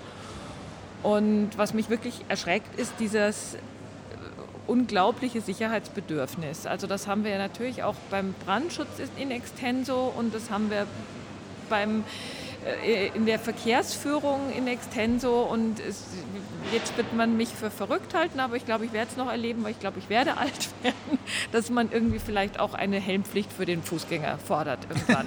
Also das ist, äh, ja, weil es passieren einfach so schreckliche Unfälle und die könnte man mit einem Helm doch so leicht irgendwie vermeiden und noch lachen wir, aber es sind so Dinge, ähm, wir sind auf diesem Weg. Die Sicherheit geht über der Freiheit. Und das ist etwas, wo, wo ich mich schon frage, warum ist die Gesellschaft so? Haben wir keine anderen Probleme, als dass wir immer noch dieses letzte Prozent, wir haben tollen Arbeitsschutz, wir haben tollen Brandschutz und gerade im Vergleich zur, zur, zur Welt. Und anstelle zu sagen, oh, das kostet schon viel Geld, den zu halten, lass uns versuchen, den zu halten, heißt immer, nein, wir müssen auch die letzten drei Prozent noch. Und die kosten so viel wie die 97 Prozent. Und führen dann irgendwann dazu, dass man sagt, das ist so absurd, das machen wir jetzt gar nicht. Also das ist so, und, und das sehe ich gerade in vielen Entwicklungen in unserer Gesellschaft, dass dieses Sicherheit ist die, der, der wichtigste Wert geworden. Und äh, solange wir uns darüber auch nicht austauschen, warum ist es jetzt so? Warum ist für eine ganze Generation Sicherheit offensichtlich wertvoller als Freiheit? Werden wir uns da auch nicht äh, gemeinsam zu einer Lösung irgendwie äh, hinbewegen können. Und äh, ich warte einfach mit einer gewissen Spannung und auch der Sicherheit, dass da was kommt, dass jetzt irgendwann auch die Künstler sich dazu wieder äußern und eben jetzt nicht äußern im Sinne von ähm, äh, dieses oder jenes ideologisch behaftet, sondern eben uns vielleicht auch den Spiegel vorhalten was die Sicherheit, dieser Sicherheitswahn im Endeffekt auch bedeutet. Ich ähm, habe ja rausgehört, dass Sie keine Kurzarbeit ähm, anmelden mussten, Sie als Staatsgalerie. Ähm, jetzt aber die Frage, wie können Kulturschaffende in Stuttgart sich solidarisch untereinander zeigen, weil viele ja eben doch Kurzarbeit anmelden mussten. Ja, also wir haben natürlich dann versucht, vieles, was wir sonst machen, eben digital dann anzubieten. Wir haben die Reihe Kunst trifft Kunst ins Leben gerufen, wo eben auch gerade Kulturschaffende aus äh, Stuttgart dann bei uns in den leeren Museumsräumen äh, ganz wirklich wunderbare Kurzclips äh, gedreht haben. Gerade heute wurde wieder einer gemacht. Das ist, also kann ich jedem, der es noch nicht gesehen hat, nur ans Herz legen. Das macht so Spaß, diese Kunst trifft Kunst äh, äh, anzugucken, äh, die es bei uns auf der Webseite immer noch äh, nach, nachzuschauen gibt. Und äh, wir haben äh, versucht, eben durch solche Aktivitäten, wir haben einen Livestream am, am, Donnerstag und wir haben die, die Reihe Milz und Müller äh, hier von Bildfunk äh, ins Haus geholt. Und also wir, wir versuchen da mit diesen Möglichkeiten noch zu interagieren, die natürlich begrenzt sind. Also, weil Veranstaltungen sind eben nicht möglich. Und wir haben mit der Oper kooperiert, wir haben einfach versucht, so, so äh, was geht, auch zu ermöglichen. Aber eben gerade auch für die vielen freien Führer, äh, klar ist es ab und zu mal dann ein Zubrot, dann irgendwie eine digitale äh, Kunstbetrachtung zu machen. Aber wenn ich sonst drei Führungen am Tag hat, den bricht einfach alles weg. Das ist ganz katastrophal, das ist völlig klar. Und da sind wir natürlich solidarisch, aber wir können jetzt nicht sagen, ja, wir, wir, wir zahlen die. Also äh, wir, wir müssen ja eben auch, dafür gibt es dann die Töpfe, bei denen die sich anmelden können. Wir können jetzt die Steuermittel, die für uns äh, sozusagen reserviert sind, nicht an andere äh, Dritte auszahlen. Also das äh, funktioniert da nicht. Also die, die äh, damit sind wir ja im Prinzip beim Gebäude. Das finde ich äh, noch ein Aspekt, den wir unbedingt ansprechen müssen. Ähm, weil der Christian Hermes hat es ja auch in seinem Beitrag äh, angesprochen. Sie, sie, waren und sind auch noch arg gebeutelt, was die Zugänglichkeit angeht. Und das wird auch sicherlich noch ein paar Jahre so bleiben. Jetzt gibt es allerdings die neue Station Staatsgalerie, gibt es ja. Aber ich meine, wer das mal gemacht hat, von dieser Station bis zu Ihnen versucht hat zu finden, der weiß, dass da durchaus ähm, Abenteuerzulage noch fällig wird. Also es ist es ist nicht so ganz einfach. Aber diese ganze B14-Diskussion, die verfolgen Sie, seit Sie im Amte sind und die haben Ihre Vor-, Vor-, Vor-, Vorgänger auch schon alle äh, geführt. Und trotzdem gebe ich jetzt mal nicht auf und äh, frage deshalb, glauben Sie, es gibt ja Konzepte, Cem Arad war bei uns hier im, im, im Podcast, der das die Idee mal entwickelt hat, wie so eine B14 aussehen könnte, ohne sie direkt ganz runterzulegen, weil das aus Gründen nicht geht und bla bla. Also das Fass machen wir jetzt nicht auf. Aber im Prinzip liegt da was auf dem Tisch, das man machen könnte. Glauben Sie, es wird gemacht? Haben Sie ein Gespür dafür, wie die Politik bei Land und Kommune da tickt? Also als ich 2013 jetzt vor neun Jahren angefangen habe, war ich voller Optimismus, dass äh, sich da irgendwie relativ rasch gerade mit einer grünen Regierung äh, etwas tun würde. Aber äh, wir sind natürlich, wie Christian Hermes auch schon gesagt hat, jetzt nicht nur mit dieser B14 äh, sozusagen abgeschnitten vom, äh, vom übrigen Stuttgart, sondern wir haben einfach noch mit dieser Massivbaustelle äh, sowas von Zusatzproblemen. Und das ist etwas, wo ich dann umgekehrt jetzt schon noch verstehe, dass ich sage, jetzt soll erstmal das eine fertig sein, bevor wir das andere anfangen. Also man kann nicht immer alles gleichzeitig machen. Und äh, nichtsdestotrotz gebe ich nicht auf. Äh, allen Stuttgartern ist es ein Dorn im Auge, mir ist es ein Dorn im Auge geblieben. Ist jetzt nicht so, man gewöhnt sich dran, sondern es ist einfach jeden Tag schrecklich. Und ähm, man, man fragt sich dann schon, jetzt mein Vertrag entfristet, worüber ich mich sehr freue. Vielleicht habe ich noch die Chance, dass ich das doch in meiner Amtszeit erleben darf, dass sich die Verkehrssituation vor der Staatsgalerie ändert. Ja, das hatte ja schon der Architekt, diese Hoffnung. Dem hat man, habe ich von ihrem Vor Vorgänger äh, erfahren, tatsächlich gesagt, weil er sagte, Moment, der Eingang, der ist doch jetzt, den plane ich jetzt gerade so, wo diese Straße ist. Das ist nicht gut. Wir drehen das Hansgebäude um. Der von Holz hat mir das mal erzählt. Und dann wollte der Sterling tatsächlich das ganze Gebäude umdrehen und den Haupteingang zur Obernstraße hin machen. Und dann hat man ihm gesagt, nee, nee, in zwei Jahren ist die Straße unter der Erde. Bau den Haupteingang nach vorne. Nix was. Nix was. Oh, wei, oh, wei. Naja, und andererseits denke ich mir, so breit ist diese Straße nicht. Die Champs-Élysées hat noch viel mehr Spuren, ist noch lauter, aber durch diese unentschlossene Unterführung, Überführung, Halbbedeckelung äh, ist es eben keine Champs-Élysées, es ist nicht ein, eine großzügige, aber leider viel zu laute Straße, sondern es ist halt wirklich ein... Äh, ja, es ist ein Flickwerk. Es ist äh, irgendwie für mich wirklich der Ausdruck der fehlgeleiteten Stuttgarter Verkehrspolitik. Muss man ja auch wieder aus der Zeit heraus sehen. Als diese Straße gebaut wurde, hat man wirklich gedacht, man ist ganz vorne dran. Das muss man ja. Jein, jein. Also, weil dann hätte man, wenn man ganz vorne dran gewesen wäre, hätte man ja gleich komplett einen Tunnel legen können. Weil dann wäre ja auch klar gewesen, ganz vorne dran, dass das gar nicht reicht. Dann hat man den Tunnel ja breit gebaut, die Staatsgalerie nochmal unterhöhlt, um da noch den Bürgersteig hinzugrauen, um unten diese Spur nie zu benutzen, sondern sie eigentlich nur so als so eine Totspur zu haben. Also auch da, also es ist so, äh, es sind immer so, es sind immer so, so, so merkwürdige, also ich habe manchmal äh, mit meinem Mann schon gewitzelt, weil wir sind ja beide passionierte Radler und als Radlfahrer kann einem hier in Stuttgart wirklich Lustiges passieren. Man endet, der Radlweg endet wirklich auf einer Verkehrsschnellstraße, man kann dann nur noch umdrehen. Mhm. Um, ähm, oder, oder hat auch was Einmaliges. Ja, es hat was Einmaliges. Und, und diese Art von Verkehrsführung, da haben wir gesagt, es ist irgendwie doch, die Verkehrsführung muss von Trollen gemacht werden und deswegen trinkt man hier so gerne Trollinger. Das ist irgendwie so. So, jetzt haben wir, haben wir das auch gelernt. Haben wir das auch gelernt und genau. Ich war jetzt vielmehr eine, es ist eine ganz schlechte Überleitung. Wir hatten übrigens auch die beiden Macher vom Stuttgarter Weingut bei uns in äh, Sprich Stuttgart. Und die machen einen ganz tollen Trollinger übrigens, wirklich. Also das Nichts gegen Trollinger, aber es ist irgendwie so, äh, die, die, diese Verkehrsführung ist oftmals schon sehr, ähm, ja. Besonders. Besonders, ja. Ja, eine Frage, die mir noch am Herzen liegt, ist, äh, alle Museen in Stuttgart werden von Frauen geleitet. Und was bedeutet das für Sie als Frau? das ist ein absolute ein absolutes Novum und ich glaube, es gibt es im Moment nirgendwo sonst, dass es wirklich alle großen Häuser äh, von Frauen geleitet werden.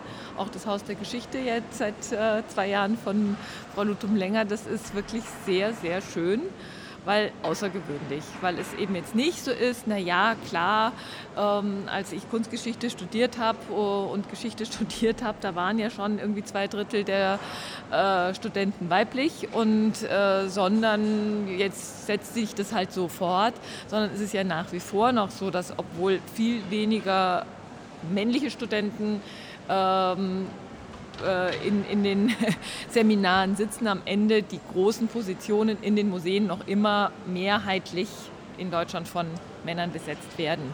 Und insofern ist es echt außergewöhnlich, dass Stuttgart so eine Vorreiterrolle hat und wirklich so ähm, emanzipiert ist, ja. zu sagen, nee, wir vertrauen alle Häusern Frauen an.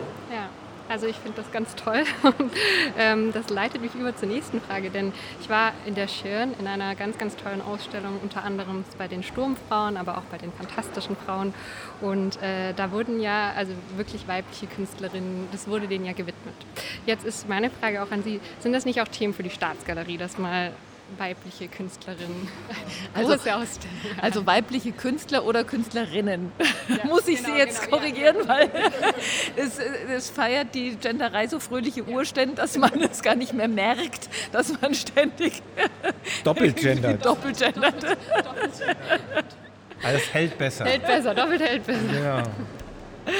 Also, ähm, ich bin mit äh, Ingrid Pfeiffer sehr gut befreundet und äh, Frankfurt ist einfach viel zu nah, leider Gottes. Ich hätte gerne mit Frankfurt zu diesen Projekten kooperiert, aber dadurch, dass wir mit dem IC in einer Stunde zehn Minuten in Frankfurt sind, können wir solche Ausstellungen nicht nach Stuttgart holen.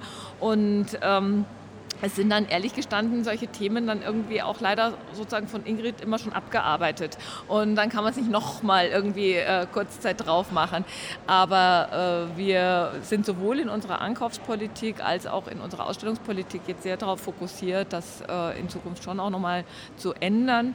Äh, es ist natürlich dann auch immer so ein bisschen die Frage, wie wird es aufgenommen? Also als wir die äh, jungen Jahre der alten Meister gezeigt haben, war es mir ein großes Anliegen, in dem Jahr, in dem auch Maria Lasnik 100 wurde, eine Ausstellung Ausstellung zu zeigen, gleichzeitig, aber eben in einem anderen Flügel in der Staatsgalerie, mit den Werken aus der gleichen Zeit, aus den 60er Jahren, die Hauptwerke von, aus dieser Zeit, wo man eben sehen konnte, da gibt es eine Frau, die eben sehr, sehr lange gebraucht hat, bis der, der, der Kunstbetrieb sie dann auch wirklich adäquat wahrgenommen hatte und die aber in den 60er Jahren absolut äh, einfach genauso provokant äh, eine, eine neue Malerei äh, geschaffen hatte, äh, wie diese vier großen Heroen der, der, der deutschen Kunstgeschichte. Und äh, das wurde aber weder in den Medien irgendwie aufgegriffen, dass das auch irgendwie eine Gleichzeitigkeit äh, programmatisch war als Setzung, ähm, noch wurde das irgendwie in, die, in den, den Reigen der 100 Jahre Maria Lasnik-Ausstellungen groß mit aufgenommen. Also das sind auch Dinge, da haben wir uns vielleicht manchmal in der Vergangenheit auch nicht genügend gut verkauft, muss ich ganz klar sagen, und versuchen auch da einfach immer besser zu werden. Und äh, das, was wir an äh, äh, Ausstellungen machen, äh, das eben entsprechend jetzt auch so nach außen zu bringen, dass die Leute das besser mitbekommen. So, und damit sind wir nämlich hier. Sprich Stuttgart. Fragebogen. Ich fange mal mit der ersten an. Also nicht der ersten, die auf unserem Blatt steht, sondern der erste, die mich tatsächlich interessieren würde. Können Sie sich erinnern, wann Sie Stuttgart das erste Mal bewusst wahrgenommen haben? Also es gibt ja immer so Momente, man geht nach Frankfurt, nach, weiß ich nicht, als Jugendlicher, Student, Studentin. Wie war das bei Ihnen in Stuttgart? Wann haben Sie Stuttgart das erste Mal bewusst wahrgenommen? Das war in der Tat auch als Studentin. Und äh, da bin ich hergekommen, weil ich in Hohenheim einen Vortrag über Hexenbilder halten sollte. und äh, war dann natürlich auch in der Staatsgalerie und äh, war sehr äh, beeindruckt von dem Haus. Das heißt, das war in der Zeit, als Sie dann gerade promoviert haben? Das war hatten, in den oder? 80er Jahren, das, mhm. nein, das war nach dem Magister. Magister. Und, ah, ja, das war die in, Magisterarbeit, und, also, genau. und ja. äh, es war in den späten 80er Jahren, die, das Haus war schon gesettelt, ich hatte schon unzählige Fotos gesehen und es war zweite Hälfte 80er Jahre.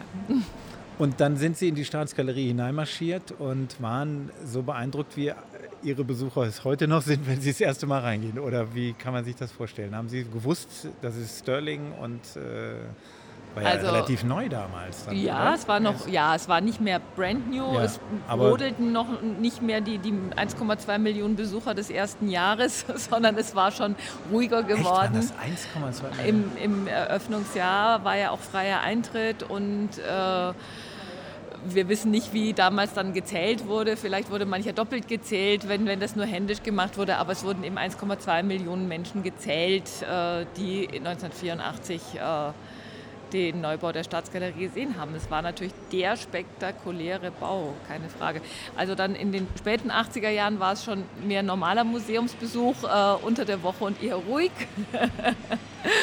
Aber auch mich hat natürlich dieser unglaubliche Noppenboden beeindruckt gehabt und auch mich hat natürlich dann äh, die äh, damals äh, ja hat mich es hat mich vieles beeindruckt. Also es hat mich die Sammlung beeindruckt und aber auch die Präsentation und äh, auch damals schon das es irgendwie schwierig war, sich zu orientieren. Das habe ich auch noch in Erinnerung. Und das ist natürlich einfach äh, der, der Vielfalt der Gebäude geschuldet. Also die, ja, und dann noch der Anbau, aber der war damals noch gar nicht da. Es gab den Steigbau noch nicht zu dem Zeitpunkt und äh, trotzdem, es ist so, äh, durch die Hanglage ist es schwierig, sich in der Staatsgalerie zurechtzufinden. Was hat denn Stuttgart, was andere Städte nicht haben, abgesehen von der Staatsgalerie? Und, und, und wir streichen mal Ballett und Oper, weil das sagt immer jeder. Als Landeshauptstadt ist sie, glaube ich, die einzige äh, mit Weinbergen und Wäldern in solchem Maße äh, mitten im Zentrum. Das ist schon außergewöhnlich. Was nervt Sie in Stuttgart, außer die B14 und die Stuttgart 21 Baustelle? Ja, ich habe schon gesagt, die Verkehrsführung, also so diese, diese sogenannte U-Bahn, die mich als Radler dann daran hindert, irgendwie mal nach links abzubiegen.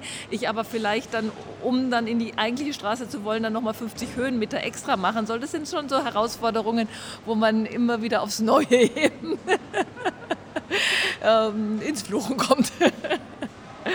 Wo ist denn Stuttgart am schönsten für Sie, außer hier jetzt vielleicht in der Markthalle an einem schönen Samstag? Also in der Markthalle, klar, das ist äh, wunderbar überhaupt dieser ganze diese Genussfreundlichkeit in Stuttgart, dass man äh, eben nicht nur äh, im sozusagen Delikatessengeschäft tolle Sachen kaufen kann, sondern dass es wirklich diese ursprünglichen Wochenmärkte gibt überall und die, die, die Bauern der Region so reich sind. Also wenn man aus München kommt, das ist einfach sozusagen die Schotterebene und da, da wächst nicht viel, das ist sehr rau, das Klima. Und hier hat man eine Vielfalt allein an Birnen und Kirschen und Aprikosen, was hier alles ringsum wächst. Das ist schon äh, ganz enorm und das ist eine, für mich jedes Mal noch eine Freude und Wonne, dass man, was man da alles entdecken und erleben kann, ohne dass ich jetzt irgendwie äh, zu Böhmen gehe und irgendwie aus der ganzen Welt, sondern es ist ganz regional und äh, ganz jahreszeitlich richtig und, und immer wieder was Tolles, Neues und Spannendes. Mhm. Das, ist, das muss ich jetzt kommentieren. Muss ich wirklich mal machen. Dann tu das. es gibt ja zwischen München und Stuttgart eine gewisse, sagen wir mal, viel zitierte Rivalität, die ich jetzt selber so irgendwie noch nicht erlebt habe. Aber es ist jetzt das erste Mal, dass eine Münchnerin die Vorzüge ähm, des Stuttgarter Marktes hier lobt äh, und nicht auf den tollen Viktualienmarkt oder was weiß ich, was hier alles in München sonst noch so nee, haben. Der Viktualienmarkt ist genau das Thema. Das ist zwar alles sehr schön, aber da kann ich auch zum Dallmayr gehen. Die Preise sind das gleiche. Und es ist eben nicht, dass ich das Gefühl habe, da, da sind jetzt wirklich äh, die Sachen aus der Region, weil ähm, um München rum wächst eben nicht so viel. Das ist, äh, das sind Magerwiesen und da, da gibt es Milchwirtschaft und heutzutage Maissilage, aber ja, aber trotzdem Dankeschön, weil das tut uns allen in Stuttgart sicher gut, das mal aus dieser Perspektive gehört zu haben. Ganz sicher. Mit wem in Stuttgart würden Sie denn sich gerne mal ins Gespräch kommen, also sich gerne mal unterhalten? ja, da habe ich äh, im Vorfeld ehrlich gestanden lang drüber nachgedacht, weil äh, ich natürlich den Luxus habe, dass man in der Staatsgalerie ganz Leuten. viele tolle ja, Menschen immer im Gespräch hat. Ja. Und ich habe aber den neuen Oberbürgermeister noch nicht kennengelernt und ich würde gerne Frank Nopper mal kennenlernen und lade ihn herzlich ein, in die Staatsgalerie zu kommen, sobald das wieder möglich ist. Super, super. Wir werden es ihm sagen. Er ist zu Gast in Sprich Stuttgart im Mai. Äh, und da werden wir ihm das sagen und da müssen wir ganz viel, wir müssen ihm viel ausrichten. Der Herr Hermes, Hermes hat, hat, auch, auch ein paar Sachen ja. äh, uns mitgegeben, jetzt von Ihnen auch. Ähm, aber ich bin mir sicher, er hat das auch auf seiner Liste. Also ich meine, er muss ja erstmal, aber erstmal muss er die kommunalen. Erstmal ist Corona. erstmal ist Corona. Dann kommen die ganzen kommunalen Betriebe, die er alle besuchen muss. Und dann irgendwann, äh, Sie sind ja reiner Landesbetrieb, äh, dann kann er sich den Luxus vielleicht mal leisten, zu Ihnen zu kommen. Vorher muss er dann, denke ich, erstmal ins Kunstmuseum. Naja, das wird er wahrscheinlich schon öfter gemacht haben. Gut, wo ist Stuttgart zum Davonlaufen, außer bei den Stuttgart 21 Baustellen und außer bei der B14? Ja, es gibt eben immer wieder so äh, architektonische Missgriffe, wo man so das Gefühl hat, also Ben Willikens hat das mal so schön analysiert, der, der Künstler, der sagt, er sieht es so, dass sozusagen die, die kollektive Strafe nach der NS-Zeit war, dass man nach der Bombardierung es nicht mehr schön gemacht hat, sondern dass man sich so hässliche Architektur hingestellt hat. Das war dann sozusagen die Bestrafung. Also das, äh, es gibt manche Ecken, die sind wirklich so von erlesener Hässlichkeit, dass man, dass man sich schon denkt, es gibt so viel Geld in dieser Stadt und es gibt so viel ähm, so viele Architekten wie nirgendwo auf der Welt. Und warum dürfen die nicht zum Zug kommen? Warum äh, wird dann irgendwie der Denkmalschutz äh, auch dann irgendwie auf die äh, Notgebäude dann irgendwie der 50er Jahre äh, und nicht auf die architektonischen Highlights der 50er Jahre, sondern halt wirklich auf die schnell, schnell hochgezogenen irgendwie äh, Kasernen äh, irgendwie noch angewendet. Oder vielleicht wird es, ist es nicht der Denkmalschutz, ich will da niemandem zu nahe treten, vielleicht ist es ganz einfach auch nur der Pragmatismus oder also das sind so, so Ecken, die gibt es in vielen deutschen Städten, aber die gibt es eben erstaunlicherweise auch an vielen Ecken in Stuttgart und erstaunlicherweise eben, weil Stuttgart sonst so viel Schönes hat. Und äh, da ist für mich so diese Diskrepanz. Ist auch interessant, sagen auch viele Gäste im Podcast, dass das gar nicht so wahrgenommen wird, dass Stuttgart architektonisch einen Riesenschatz eigentlich hat und auch viele Menschen, die in dem Bereich aktiv sind und trotzdem dringt es nicht richtig durch. Das ist schon erstaunlich. Naja, müsste man mal forschen, woran das eigentlich liegt. Das Problem ist, wir hatten ja auch mit Cem Ara zum Beispiel gesprochen und dann merkt man, der sieht natürlich diese Stadt auch ganz anders und der sieht ganz andere Zusammenhänge äh, und kann da sehr viel Schönes sehen, was ich zum Beispiel vorher vor diesem Gespräch überhaupt nie richtig gesehen habe. Also da geht es so ein bisschen wie mit den Kunstwerken. Wenn man mehr weiß, dann plötzlich eröffnet sich einem vielleicht auch eine neue Perspektive. Wenn, es ist klar, die, die Topografie ist extrem schwierig in, in Stuttgart. Die macht vieles. Auch für Radfahrer.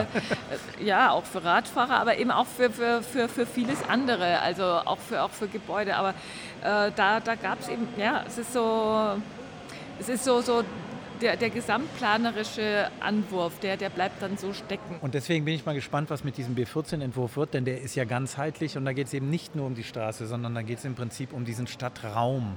Also wie gibt man Menschen die Stadt zurück. Ja, und also, die, ja, also diese, diese sogenannte U-Bahn ist für mich da wirklich ein Beispiel, weil eine Trambahn, da kann ich eben immer über die Gleise, wenn die Trambahn nicht da ist, und das ist in mehrheitlicher Zeit des Tages der Fall.